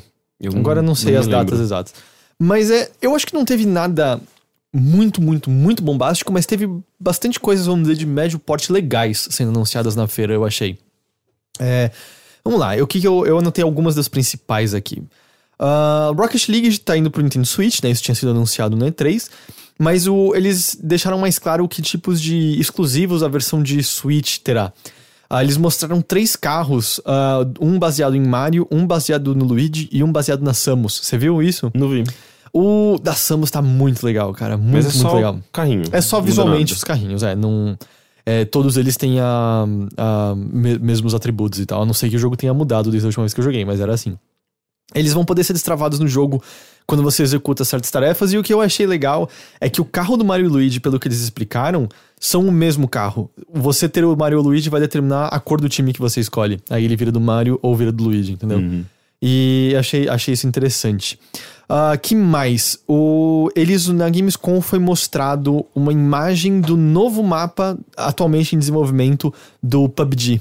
Você viu? Não vi. Ele, ele já era descrito antes como o mapa do deserto, se eu não me engano, mas o que eles mostraram é que ele possui uma área urbana muito, muito densa, com prédios altos, que é bem diferente de qualquer coisa que tem no mapa atual do jogo. Então, a expectativa é que ele vai permitir que você explore uma verticalidade que não existe no mapa, no mapa atual. E as ruas também são mais estreitas, talvez criem umas situações de, de tiroteio bem interessantes e particulares. Tá parecendo muito da hora. E eu acho muito legal como é muito diferente do, do, do outro que a gente viu, sabe? E eu acho que isso vai criar dinâmicas que a gente ainda não tá esperando pra esse jogo. É bem, bem legal. Ahn, isso aqui relacionado ao Brasil, bem. ah, achei, achei tudo interessante sobre. O Xbox Game Pass finalmente chega a mais países no dia 1 de setembro e um deles é o Brasil. Ele vai custar R$ 29,90 por mês, eu achei um preço bem tranquilo. E pra quem não tá lembrando, o Xbox Game Pass é o serviço a lá Netflix ah, que a Microsoft anunciou e lançou em julho, se eu não me engano, né? Junho ou julho, para os primeiros países, pra primeira leva. Com a diferença que você baixa os jogos e não faz streaming. É, não como é no não PlayStation como Now. no PlayStation Now. Então você não. Assim, você vai. Vamos dizer, gastar a sua banda de internet pra baixá-los, mas depois que ele tá baixado, pode cair a internet da sua casa, que você vai continuar jogando o jogo de boa, não vai flutuar de maneira nenhuma. E você depois, se você decidir comprar esse jogo, você pode comprá-lo com um desconto. E junto da chegada ao Brasil vai ter uma nova leva de jogos que vão entrar no serviço, mas eu achei que o mais curioso do- dos títulos que, que entrarão no catálogo é Record Definitive Edition. Sim. que Isso, é, é esse o nome. É esse o nome. Definitive Edition. Que assim, Record saiu no ano passado. E era um jogo que, no começo, uau, que jogo legal. E aí você avança nele e você percebe que. ah, tem análise minha no ar, tem shuffle dele no Overloader também. Você percebe que os caras, os desenvolvedores botaram os objetivos espaçados pelo mapa como um todo pra alongarem a parte final do jogo, em que você tem que ficar pegando mais orbes só pra abrir umas portas e mais nada. E você começa a notar que o jogo tava absolutamente incompleto, porque a capa do jogo tem um robô que você não encontrava, você pegava peças pra esse robô que não estava incluso na aventura, e o mapa tinha toda uma área que era inacessível porque botaram uma areia movediça, mas que se você pulasse numa, numas geometrias, você chegava e explorava o ambiente completamente vazio que eles deixaram largado lá. E adivinha só, Rick, a Definitive Edition vai adicionar um novo robô à, à aventura e uma nova área a ser explorada. Eu acho que essa área é exatamente aquela que estava vazia antes e o robô é exatamente o da capa. E de certa forma, esse jogo seguiu um caminho muito parecido com o de No Man's Sky, né? Eles venderam Early Access pra gente. Exato. É isso que eles o fizeram. jogo saiu numa versão incompleta e Com um ano depois. monstruosos, lembra disso? Exato. E um ano depois surge a versão, não sei se definitiva, como o nome, o próprio nome su- sugere, mas uma versão da- da- mais próxima daquilo que os desenvolvedores imaginavam que era o- o- que seria ele completo, né? A que gente é o que tá acontecendo presume, com o No Man's Sky agora. É, é, a gente presume que vai. Porque assim, o jogo tinha final. É, O final era um lixo, mas tinha um final. Mas é, é muito insano isso, assim, porque na época eles nem queriam reconhecer direito que o jogo tava incompleto quando você olhava e falava: Cara, não, eu. Eu já joguei jogos, eu conheço. Ninguém cria uma Não, área e- inteira gigante assim pra pôr nada nela. Então, e, e é estranho porque quantos outros jogos será que não chegam nesse mesmo estado, sabe? Eu, eu Então, sinto que é uma coisa... jogo tem conteúdo cortado. Sim, não, e, e- e a gente chega num ponto no qual a gente sabe muito bem que não é lá muito, muito ah, ah, inteligente você jogar jogos no lançamento deles. O ideal é você dar um tempinho, sabe? De um mês, um mês e pouquinho, porque até lá eles já corrigiram alguns erros e já estão mais atentos à experiência que as pessoas estão tendo com esses jogos. E eu sinto que, tipo, é, é muito diferente de como era no passado. Que eles Uhum. tentavam justamente colocar tudo que eles podiam no- nesse lançamento, porque eles, eles não iam necessariamente corrigir o jogo ou adicionar coisas novas. É, é que assim, cortar coisas de jogo é, sempre ocorreu. Da mesma maneira que cenas são cortadas de filmes, Uhum. que editores pedem para para capítulos serem diminuídos ou cortados de livros. Acontece. Edição faz parte da, de qualquer processo Uhum. criativo, né? Só que é louco que normalmente, assim, quando a gente. Quando as pessoas fazem, sabe, vasculha dados, jogos, você encontra fragmentos do que ficou pra trás. Acho que um dos exemplos mais eh, célebres é o do Star Wars Knights of the Old Republic 2, que os caras conseguiram até reconstruir uma quest que teve que ser cortada do, do, do jogo final, e que era uma quest grande relacionada aos robôs e tal. Ou do Sonic 2, que, que tem Exato, coisas de né? Sonic Mania que foram baseadas O- na, o- nas uma- coisas. a fase que chegou a ser propagandeada em revistas. Eu acho que o caso louco do Record é a capa do jogo ter o robô que deveria estar lá. Tipo, Sim. a capa, tá ligado? É a arte final do negócio. E você no mapa. Eles não deram uma maneira de fechar aquele pedaço do mapa. Você caminha por ali. E Uhum. como eu falei, tem gente que deu um jeito de saltar e foi ali. Você fala, meu. alguém construiu isso daqui, isso aqui não faz o menor sentido. É, é muito louco, é uma situação bem diferente, né, do, do, do, do- do- do- vamos dizer, do caso convencional. Ah, a NetherRealm anunciou três novos lutadores pra Injustice 2. São? São a Raia Negra, Nunca ouvi falar. eu também nunca tinha ouvido falar, eu tive que pesquisar que esse era o nome em português, em inglês é Black Manta. Ah, o Raiden, Não faço a menor ideia. do Kombat. sim. É. E E o Hellboy. esse eu conheço. É, então, eu achei legal o Hellboy tá lá. Eu não esperava que eles tivessem. Eu nem sabia que Hellboy era considerado DC, mas é, ele É, tá. é. verdade, né? Eu achava que Hellboy era, sei lá, Mike Mignola só. Não sei, Vertigo, sei lá o que, que é Hellboy. Não, mas eu agora. sinto, eu sinto ele se encaixando bem nesse jogo. É, o, não, eles só mostraram assim que os- eles estarão no jogo, num videozinho meio de CG. No dia 27 de agosto, no canal de Twitch da NetherRealm, eles vão mostrar o. Eu não sei nem se é o Black Manta ou a Black Manta, ou a Raia Negra ou a Raia Negra. Eu não sei se é homem ou mulher, mas vão mostrar. X, a Raia Negra, é, lutando. Raia Negre. Ra- É, ra- a, a Raia Negra. A Raia... É. Ra- Raia Negre. É, a Raia verdade. Negra é, lutando e a gente vai poder ver movimentos, então eu presumo que ele, ele ou ela é o primeiro ou primeiro. Eles, they. Ah, tá. Eles é, serão o primeiro a, a entrar no jogo e posteriormente Hellboy e, e Raiden. E quem tem a Ultimate Edition do Injustice 2 já vai receber esses personagens, porque ela dava direito, acho que a, a nove personagens que seriam lançados via DLC. Ah, da hora. Espero que eles tragam bastante, bastante coisa mais como fizeram no primeiro, porque, sei lá, tem muito personagem legal, acho que pra entrar nesse no hall de lutadores. Diferente de Mortal Kombat, que eu sempre sinto que os extras é meio. Ah, são aqueles que a gente já não ligava muito inicialmente, Tipo sabe? o Fred Krueger. Especialmente os vilões de filme de terror, assim. Lembra de Brink, Sim. de 2011, da Splash Damage? Então, ele virou free to play no Steam. Ah, não me surpreende. É, Me surpreende porque eu nem lembrava que esse jogo existia, sabe? É, Se fosse pra virar free to play, por que não foi em 2012? Porque em 2012 eles estavam tentando vender esse jogo. Eles, acho eles acreditavam que esse jogo ia emplacar. É, eu achei que. Não, mas ele saiu em 2011. Eu acho que em 2012 todo Então, mundo já eles tinha ainda, ele ainda tava. Sabe, tipo, eles não iam falar. Cara, esse jogo morreu muito rápido. Sim, não, isso é. Ele não era bom, né? Ele, era, ele é o Battleborn da, da, da, da, da, Bet- da Bethesda, né? É, a Bethesda que distribu- distribuiu. Uhum. E a Splash Damage nem existe mais, existe? Não sei. Então, Mas quem que tá trazendo ele de volta como acho que é play? Bethesda, né? Sim, mas a Bethesda é uma publisher, tem uma desenvolvedora por trás trabalhando. Hum. É, agora eu não sei. Eu não sei. Mas assim, e ele, na verdade, assim, free to play, acho que até é errado. Ele é gratuito mesmo, assim, não tem microtransação. A única, Ah, coisa, é? a única coisa sendo vendida são os pacotes que eram vendidos originalmente pro jogo com umas coisinhas a mais. Que coisa doida. Mas é o jogo inteiro Eles de graça estão ali. dando, ele, tipo, caridade mesmo. É, assim. o que, o, que presumem é que a, a QuakeCon vai acontecer em breve, não vai? Então, deve ser alguma coisa já pra, tipo, falar. ah, a gente, época. A gente deu de graça Brink há pouco É, tempo. tava lá fedendo, né? Tipo, de podre, de velho, no, no lixão. Eles falaram, vamos fingir que a gente é uma, uma empresa boa pros nossos, nossos fãs. Ah, Rick, essa daqui eu quero muito saber a sua opinião. Porque foi também durante a Gamescom que a. Se fala WiseNet, a do, do, do Shenmue, Eu acho que é. a WiseNet mostrou o primeiro teaser de Shenmue Ah, 3. gente, esse, esse aí eu gostei de ver, viu? Então, é- Esse porque a aí- internet tá muito dividida, assim. é, tem, tem gente que tá, tá, tá gostando do que Sim, tá- tem gente que acha engraçado ele só ter uma expressão facial, e tem gente que acha interessante que eles estejam meio que levando em frente o gráfico exatamente como era no Dreamcast Uhum. e tal. Eu entendo que é uma escolha estética curiosa, eu só acho que tá meio feio tudo, não É, sei. tá muito feio, gente. Da- Eles estão tentando. É um negócio que tá parado no tempo de uma maneira muito esquisita, porque ao mesmo tempo que os cenários tendem ao realismo, tendem a. a, a ser parecido com aquilo que a gente considera AAA, AAA os personagens estão parados lá em 98, sabe? E aquilo tá muito esquisito. Tá, não, não, não tá encaixando bem, sabe? Tem alguma coisa muito. A gente sabe, tem- a gente sabe exatamente o que, o que não tá dando certo aí.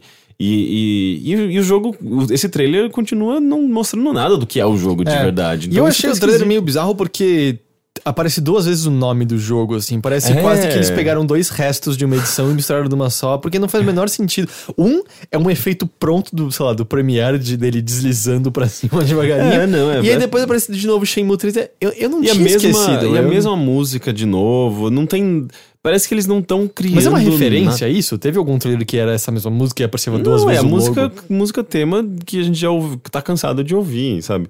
E, e não é nem, sabe, tipo, eu gosto de Shenmue, eu era apaixonado por Shenmue nas versões originais, mas eh, eles estão eles estão fazendo esse jogo há o quê? Três anos? E, e Foi e, 2015 o financiamento pelo Kickstarter. Foi 2015? E3, Foi eu acho que 2015. é. 2015. E, até E- agora eles não convenceram, pelo menos não me convenceram, sabe? Tipo, eles não estão mostrando Não, e sai ano que vem, teoricamente, né? Não faço a menor ideia Não, como. não, eles anunciaram que. Ah, No. Man's Sky de novo. É. É, parece que eles.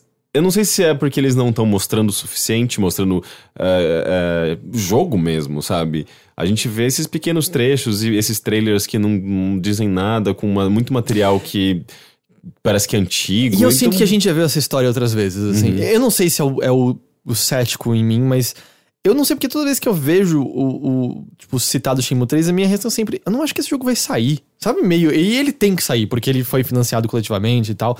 Mas eu, eu não sei, eu, eu- toda vez o meu primeiro pensamento é, ah, esse jogo vai sair mesmo? Eu não sei porque eu não tenho crença que ele vai sair de verdade. Ah, não, eu, eu não sei. Isso a gente vai, só vai saber com Eu o acho que ele vai. mesmo. E mais que pior, racionalmente, ele vai sair. Mas meu primeiro pensamento toda vez que eu vejo é esse. Eu não sei se ele vai sair. Porque me parece, cara, é a mesma história que a gente viu com Mario Number 9, é a mesma história que a gente Mas viu é que são com... jogos bem diferentes também, né? É, o escopo é consideravelmente maior, né, do Shenmue e tal. E, e aí, eu, em termos do gráfico, uma coisa que eu sinto, assim, eu entendo o argumento de quem fala, ah, é meio pegando o legado do Dreamcast. Eu não tenho ligação emocional. Eu joguei, sei lá, ano passado, pela primeira vez, mais ou menos uma hora. Eu achei chato, Shenmue.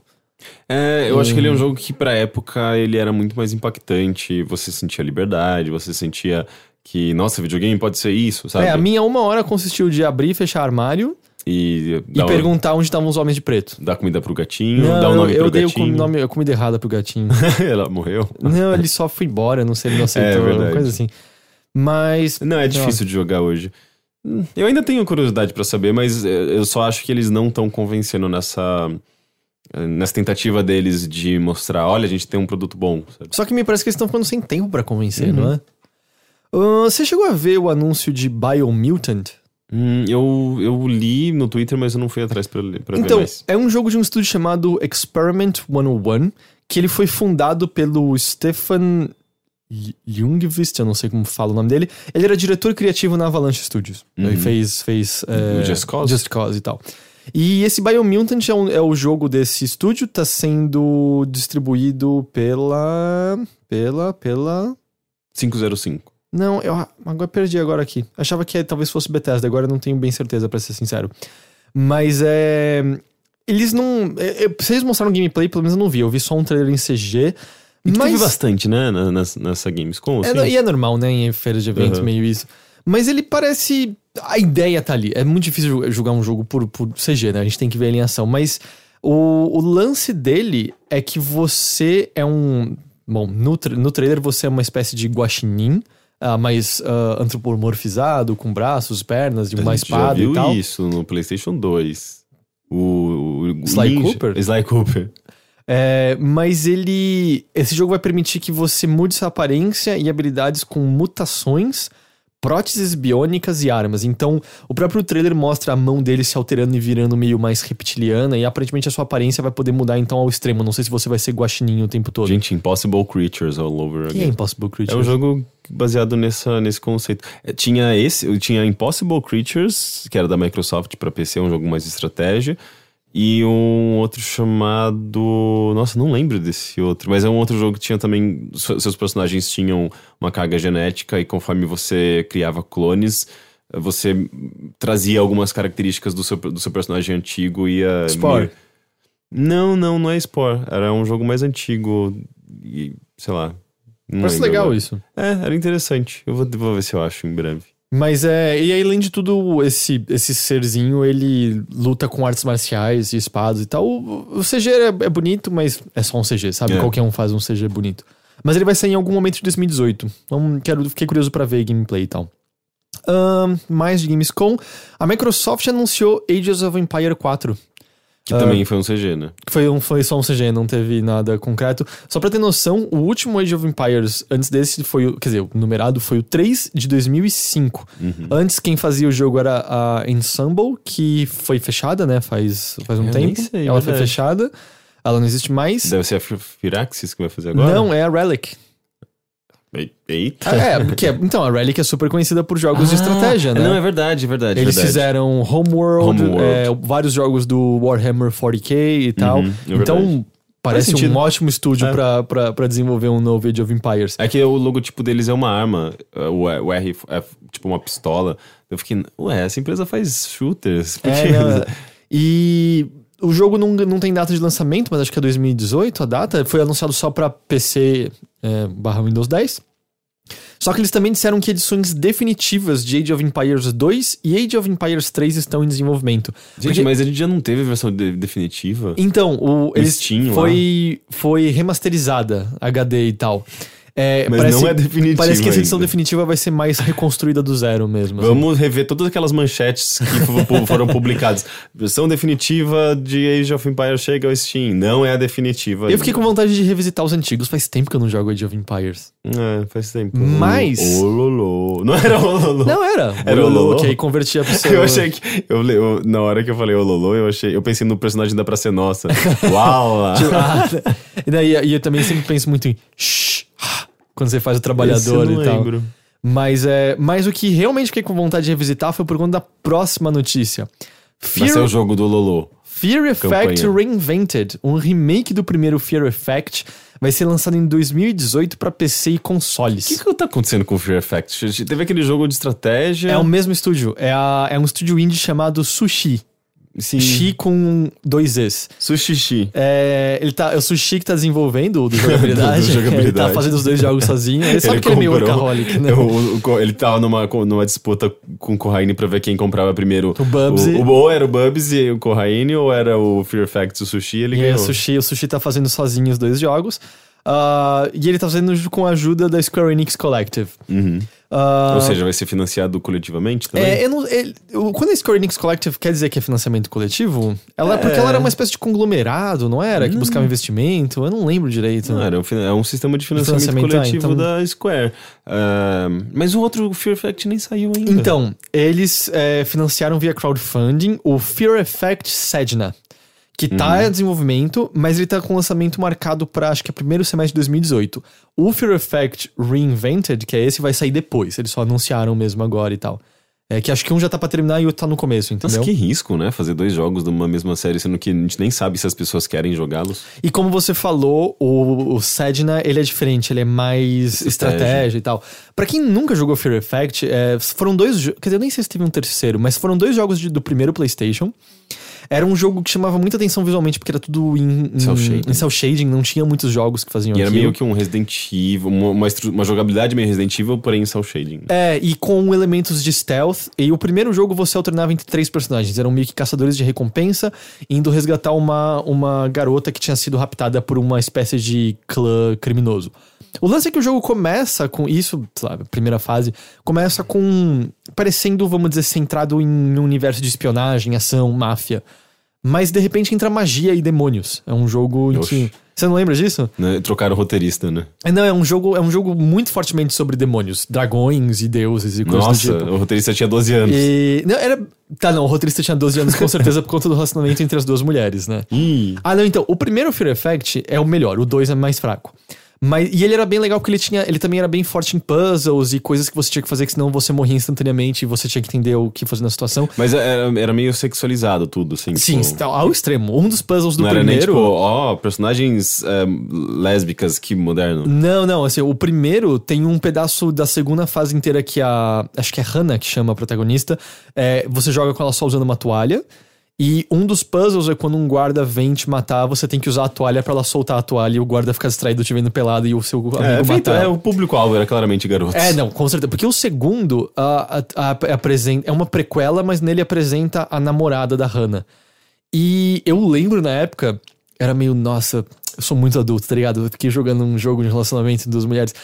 Quando eu jo- rejoguei na época da faculdade, é claramente um homem escrevendo um relacionamento entre duas mulheres, é claramente voltado pra punheta, assim, sem dúvida nenhuma. Assim, Sex é. Completamente, assim, é, é nível. Podia ser a intro de um filme pornô entre duas mulheres feita pra pu- público masculino, sabe? Assim, tranquila, tranquilamente. Mas o jogo era legal, e, e o primeiro, especialmente se você fizer o final ruim, ele, ele fazia. Coisas aconteciam com os personagens que não aconteciam em Resident Evil, assim, e o lance da magia. Você ia pro inferno no primeiro jogo, então. Eu quero rejogar o primeiro jogo. É, É, eu não quero.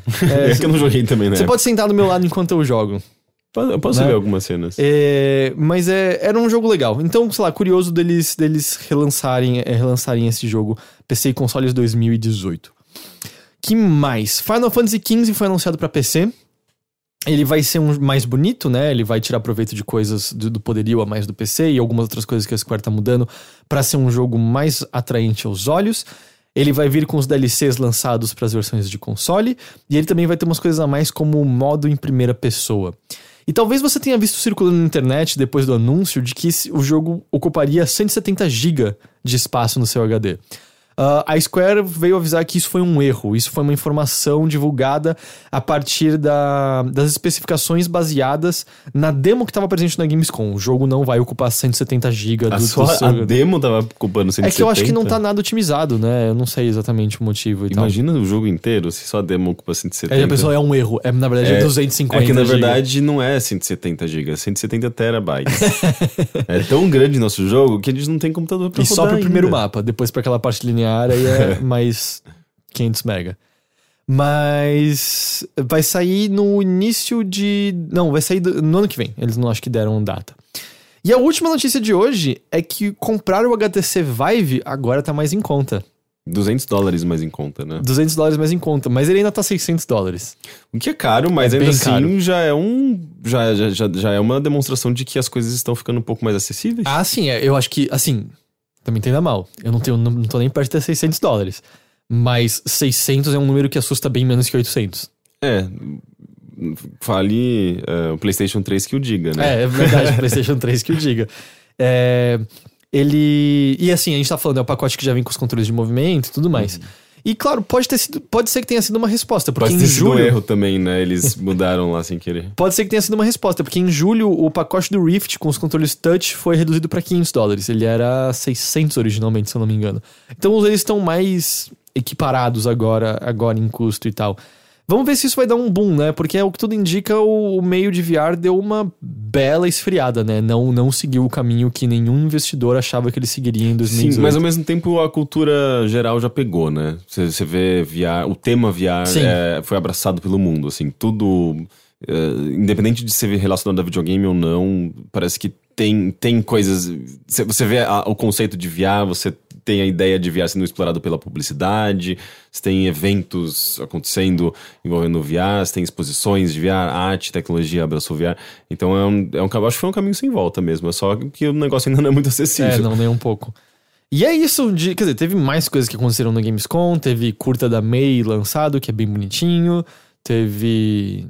Eu não lembro das outras coisas. Teve novo vídeo de Dragon Ball Teve Fighters. o Jurassic Park World Ah, é a Evolution. expansão lá do... que é- não, é eu acho não é- não é nenhuma expansão, é um jogo standalone, jogo é um jogo novo feito pela Frontier, que desenvolve o Planet Coaster.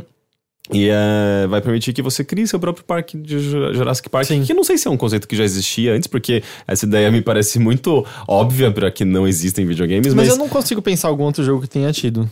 É porque os, os jogos de Jura- Jurassic Park geralmente eram de ação, né? É. E, e eu achei bem legal, porque, é primeiro, é a Frontier, é, tem uma, uma empresa que sabe fazer jogos de parques de diversão, é ela. A diferença é que agora você não vai, não, não vai ser focado em montanha-russa, né? Vai ser focado em, eu acho que, Matar, o- gerenciamento. matar os, os visitantes com tiranossauro. possivelmente. É, não, tem que ter algum acidente que possa acontecer. Não- Não digo, tem que ser cômico, eu acho, eles sendo comidos, mas tem que ter alguma coisa assim, não? Sim. Tipo, os Velociraptors estão soltos, alguma coisa. Mas eu achei legal. Pena que não é 94 pra eu ficar empolgado com isso, né? Eu era, eu era muito fã de, de Jurassic Park no, no 94, depois disso Sim. foi desencanando. Mas vai que o próximo filme é melhor do que o último.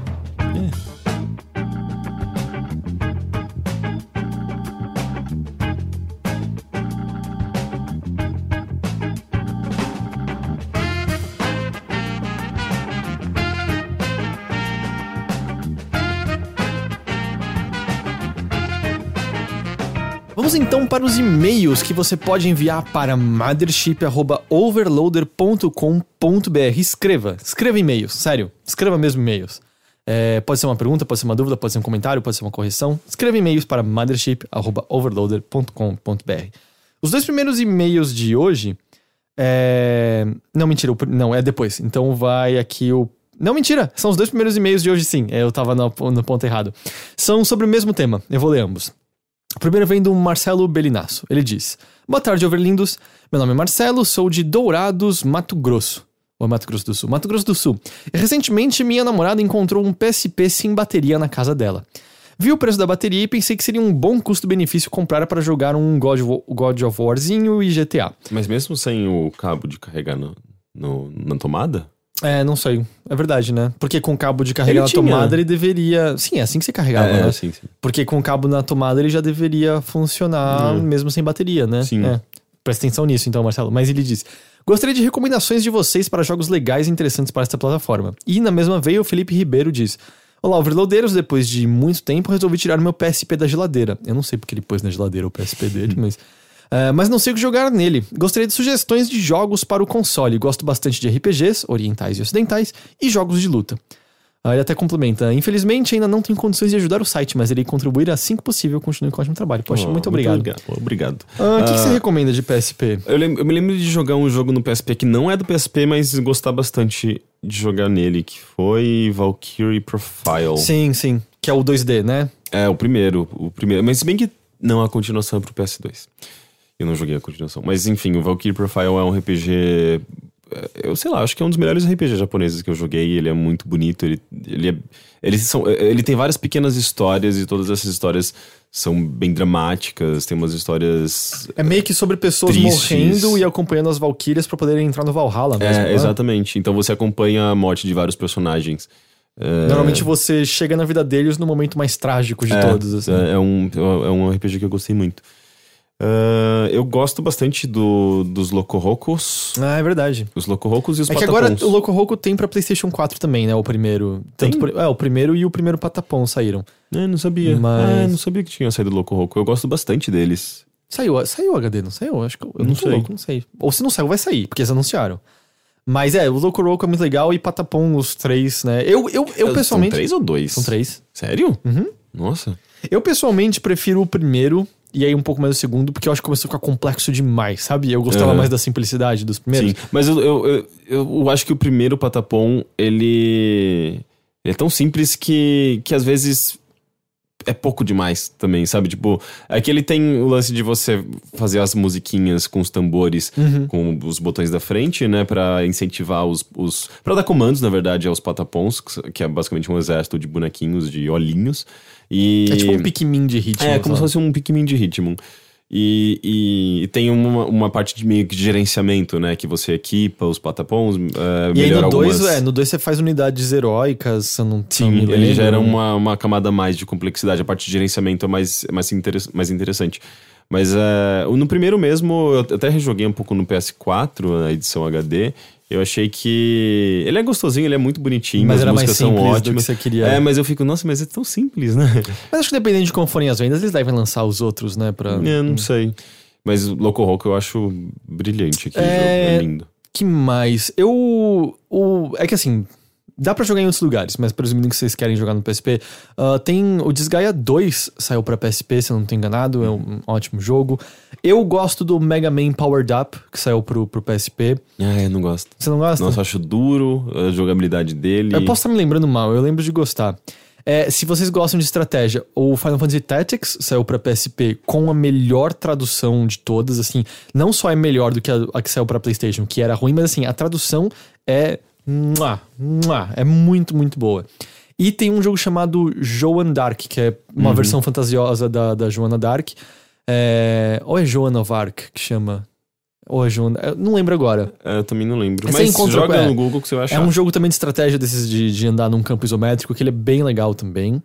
Eu gosto de Preeny Can I Really Be the Hero, sabe? É um jogo Sei. de plataforma que você tem Eu nunca 100, joguei. você tem 100 Preenys para que são, são os pinguinzinhos que explodem do, do Desgaia. É, é um jogo de plataforma bem difícil, mas tem 100 vidas e tal. Ahn, Eu gosto bastante mais? de Luminis. Tem o Luminis, Luminis. 1 e 2. Eu, eu gosto bastante do 2, ele tem clipes no fundo, em vez de músicas criadas pro próprio jogo. Mas é, eu não sei como eles envelheceram, né? Mas eu acho que até hoje é gostoso de jogar. Eu acho que é. Eu também não sei quanto que ele envelheceu, mas tinha o Final Fantasy VII Crisis Core, é isso Ah, que nunca chama? gostei desse jogo. Eu gostei na época. Hoje em dia eu acho que eu acharia dolorosamente brega, mas tinha umas cenas bonitas, era um CG de alta qualidade e tal. Hum, Eu não joguei também o Kingdom Hearts do PSP. Eu também não, eu não... Eu só joguei o Kingdom Hearts 1 e 2 no, no PlayStation 2, cada um. Ahn, PSP... Ah, eu recomendo muito no PSP jogar Mother 3. Dá? É, com emulador, né? Ah, é E verdade. aí, tipo, eu joguei... Eu, eu não terminei, eu joguei no PSP emulador do eu, GBA. jo- eu joguei, eu acho que o Mother 3 no. Eu joguei um pouco do Mother 3 no DS. Ah, é. com o emulador. É, eu joguei, eu joguei no, no PSP. Ahn, que mais? Eu não conheço tanto assim a biblioteca de PSP, pra ser sincero. Tem o, Hum. o Valkyria Chronicles 2, saiu, ele não é tão bom quanto o primeiro, mas ele é legal. Hum, Não, não é PS. Não é no PS Vita ou não, Valkyria o, Chronicles? o, o 2 é no PSP. Hum. Putz, é isso que eu sei recomendar, não sei mais. E tem, tem um Rock Band Blitz que é bem legalzinho. Ah, é? Ele muda Então bastante foi a ele que foi des- deslistado agora? Não sei. Eu acho que O foi. que que é deslistado? Ele não, não tá deslistado? mais à venda nas lojas online de. Hum, porque ele tem a estrutura do Amplitude, que em vez de você é, fazer só uma, uma layer de guitarra, você tem que ir ativando todas as layers da música, de bateria, de guitarra, de Uhum. É, eu baixo, acho que é esse aí que parou de ser de vendido. vocal. Ele é bem Ou legal. ele tá em prestes a parar de ser vendido, se eu não me Entendi. engano. Ahn, próximo e-mail vem do Felipe Inglat. Ele diz: Resolvi escre- escrever esse e-mail para comentar um jogo que nunca vi muitas pessoas falarem sobre, e acredito que tenha mecânicas muito legais para a época em que foi lançado.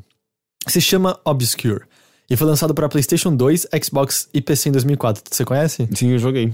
É um jogo de terror que se passa em uma, em uma high school onde tem várias coisas bizarras acontecendo e alunos virando monstros mutantes. O gameplay é igual aos clássicos Resident Evil Silent Hill, com a câmera fixa e movimentação pesada. O jogo tem sempre dois personagens em tela, é possível escolher entre seis personagens, cada um tendo habilidades específicas, e o que acho chamativo é a possibilidade de jogar multiplayer co-op. E caso o personagem morra, é possível continuar o jogo com os personagens restantes. É meio. Como é o nome do que saiu pra PlayStation 4 no passado? Da, que é meio heavy range terror. Sabe qual que eu tô falando? Tem, tem ali, se você conseguir ver. Ah, o Until Dawn. Until Dawn, né? Sei, sei. É meio essa pegada um pouco, né? Menos, menos. Ele é, meio, ele é mais. é, ele, ele tem essa coisa um pouco mais Resident Evil, embora as câmeras eu sinto que elas são mais afastadas, então tudo tem menos.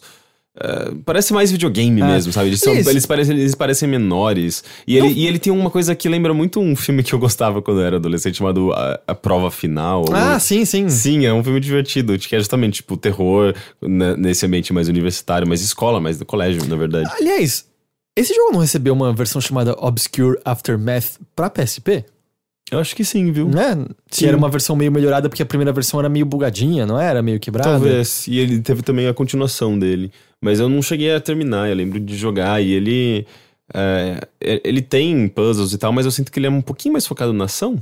É, Ele até continua aqui. Como o jogo tem essa pegada descontra- descontraída de high school, mais parecido com o gênero slasher e a possibilidade de matar personagens, considero o jogo como um pai de Until Dawn. Ah, mas nunca vejo ninguém comentando sobre o mesmo. O jogo ainda rendeu uma continuação que saiu em 2007 para Wii, PC e PlayStation 2 e PlayStation Portable. Ah, então Hum, é. Entendi. ah, onde as mecânicas permanecem. Então tá aí pra quem queria o jogo de PSP, tá aí mas talvez mais uma recomendação. Enfim, quis trazer esse jogo para o conhecimento de vocês, caso não conhecessem, e adoraria ver um retroscópio ou até uma série sobre ele, já que ele foi bastante obscuro em seu lançamento. Eu só não sei se ele é fácil de ser acessado atualmente, né? Ah, é, eu não sei, tem que ver talvez no PC, ou se ele existe como PlayStation 2 Classic no... no, Uhum. No PS3. no, PS, no, no- É, exato. Tem jogo de PlayStation 2? Não, nem tem, né, de PlayStation PS, 2? no PS3? No PS4. É, no PS4. No PS4 não acho que eu acho que não. No PS3 Eu sempre confundo qual que tinha. não tem. Tem de PlayStation 2? Tem de PlayStation 1. Ah, boa pergunta, eu é, não sei eu também tô confuso agora. Faz tempo que eu não vou procurar essas coisas. É. Ah, desculpa pelo e-mail longo, adoro vocês, abraços. E o último e-mail de hoje é de Anônimo. Ele diz: Eu sou anônimo, mas para facilitar na história que irei contar, vou usar nomes fictícios. Oi, eu sou o Geralt. Tudo bem com vocês? Geralt. Geralt. Ah, esse jogou muito The Witcher, aparentemente. Por favor, me deem uma indicação do que fazer na história que vou contar para vocês. Eu tive um relacionamento de 8 anos com a Yennefer. Há mais ou menos dois anos nós terminando, terminamos e um tempo depois, ambos entramos em novos relacionamentos. Namorei por um ano e meio com a atriz, mas esse tempo me fez amadurecer e perceber que como eu realmente amava a minha ex. Meu relacionamento com a Yennefer não acabou por falta de amor, mas sim pelo desgaste dos anos. Corta para os dias atuais. Eu terminei meu relacionamento com a Yennefer, aliás, terminei meu relacionamento e a Yennefer terminou o dela. Voltamos a conversar, nos encontramos, trocamos juras de amor, mas ela está com um grande problema. A mãe da Yen gosta muito do ex dela, o Dandelion, e tá fazendo muita pressão para que Yen volte para ele. E quando eu digo pressão, é pressão mesmo. Fica falando que a saúde dela depende da Yen voltar com o Dandelion, que é o sonho dela ver os dois juntos. E a atitude que deixou tudo mais dramático foi que a mãe da Yen, que ainda, uh, que ainda mora com a mãe, alugou uma casa para o Dandelion morar perto da filha dela. Enfim, a Yen tá muito mal com essa história. Eu tentei ajudar, aconselhei ela a procurar ajuda psicológica, disse que se ela quisesse sair de casa eu daria um apoio, mas parece que tudo isso foi meio em vão. Depois da gente passar um sábado inteiro juntos, ela me mandou uma mensagem dizendo que não queria que eu a procurasse mais, porque não sabia do que a mãe dela era capaz caso descobrisse que estávamos juntos. Eu tô muito preocupado com tudo isso, porque também não sei do que a mãe dela é capaz e também porque a Yen andou falando algumas coisas como já desisti de tudo, que eu vejo como um comportamento perigoso. Eu queria muito ajudar, isso tem me angustiado bastante, mas não sei até que ponto posso ir, porque não é um problema que se refere a mim diretamente e principalmente porque ela me pediu para ficar distante. O que eu faço? Independente, independente da gente ficar junto ou não, eu queria ver ela sair bem dessa. Tenho muito medo dela definhar com isso tudo. Gente, que mãe louca. Que situação insana, que né? mulher louca. É, não, Tipo, essa inva- mãe- invadindo, controlando a vida da menina da pior maneira possível. Exato, essa né? mãe é completamente egoísta, desequilibrada e ela não sabe. Ela não tem limites. Ela não sabe. Ela quer o bem dela e ela não, não sabe o que, que a filha. Ela não reconhece a filha dela como indivíduo. Eu queria saber quantos anos eles têm. Pois é, porque. Eu vou chutar que eles devem ter 20 e poucos. Mas é tudo muito estranho. O Dandelion aceitou a mãe da ex alugar a casa também é ele. É, esquisito. super esquisito. Só que eu realmente acho que você tá meio de mãos atadas, Geralt, porque eu não sei o que você pode fazer. Porque eu sinto que é uma situação que quanto mais ele se enfiar pra arrumar, eu acho que talvez mais adversidade ele vai criar com a Yennefer. Não parece ser o tipo de coisa que talvez cause isso? Não sei, porque ela claramente não gosta dessa situação e ele tá tentando dar alguma espécie de apoio pra ela, mas eu não sei necessariamente, eu não sei exatamente eh, se só conversar com ela vai resolver a situação, porque ela precisa resolver a situação por conta própria. Eh, você tá falando, a gente tá falando da- de, de uma outra vida, de uma outra família, de um outro, de outras dinâmicas familiares ali que às vezes você também não pode ficar se, se metendo, É, eu não consigo entender que família é essa que a mãe tem o peso de dizer eu tô passando mal porque você tem que ficar com outro Cara, cara. é terrorismo psicológico. Agora, né? eu não sei, acho que a única ideia que eu consigo ter era se você talvez conseguisse reunir e conversar com um grande grupo de amigos da Yennefer. Pra todos juntos entenderem o que tá acontecendo e tentarem como grupo auxiliá-la de alguma Eu só forma. não sei se é, se é certo isso. Porque, tipo, você tá expondo um problema que é da, da, É, da garota. E, e você tá fazendo uma coisa que você não sabe se ela quer. Você não, você não sabe se ela quer isso, se ela quer que ajuda de um grupo inteiro de amigos, se ela quer que tantas pessoas se envolvam nisso, né?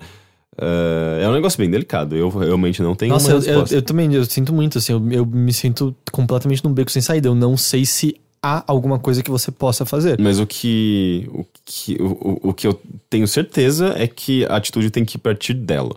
Sabe? Você Uhum. Ela vai pode... ter que confrontar a mãe. Exato. Você, você, vai, você pode apoiar ela nisso, você pode conversar com ela, você pode é, tentar, não sei, ouvi-la, que já é bastante importante, e incentivá-la a tomar alguma atitude, a confrontar a mãe, ou a sair de casa, se ela tiver um emprego, se ela tiver uma, uma maneira de se sustentar. Mas a atitude vai ter que vir dela, não adianta. Eu sinto muito. Eu, É eu não sei o que falar mais além disso. E esse era o último e-mail de hoje. Isso encerra esse Mothership. Ah, muito obrigado, Rick. Sabe que eu tô sempre agradecido pela sua presença aqui. E eu que estou agradecido. E é isso. Esse aqui foi um mais recheado de jogos e notícias. Semana que vem a gente tá de volta, então. Também. Teixeira tá com a gente semana que vem? Ou semana que vem ele começa aquele trabalho de longa data dele? Hum, não sei. Não sei, a gente vai descobrir semana que vem, então, a data exata em que isso vai acontecer. Mas é isso, então. Muito obrigado a todos. E a gente tá de volta na semana que vem. Tchauzinho. Tchau.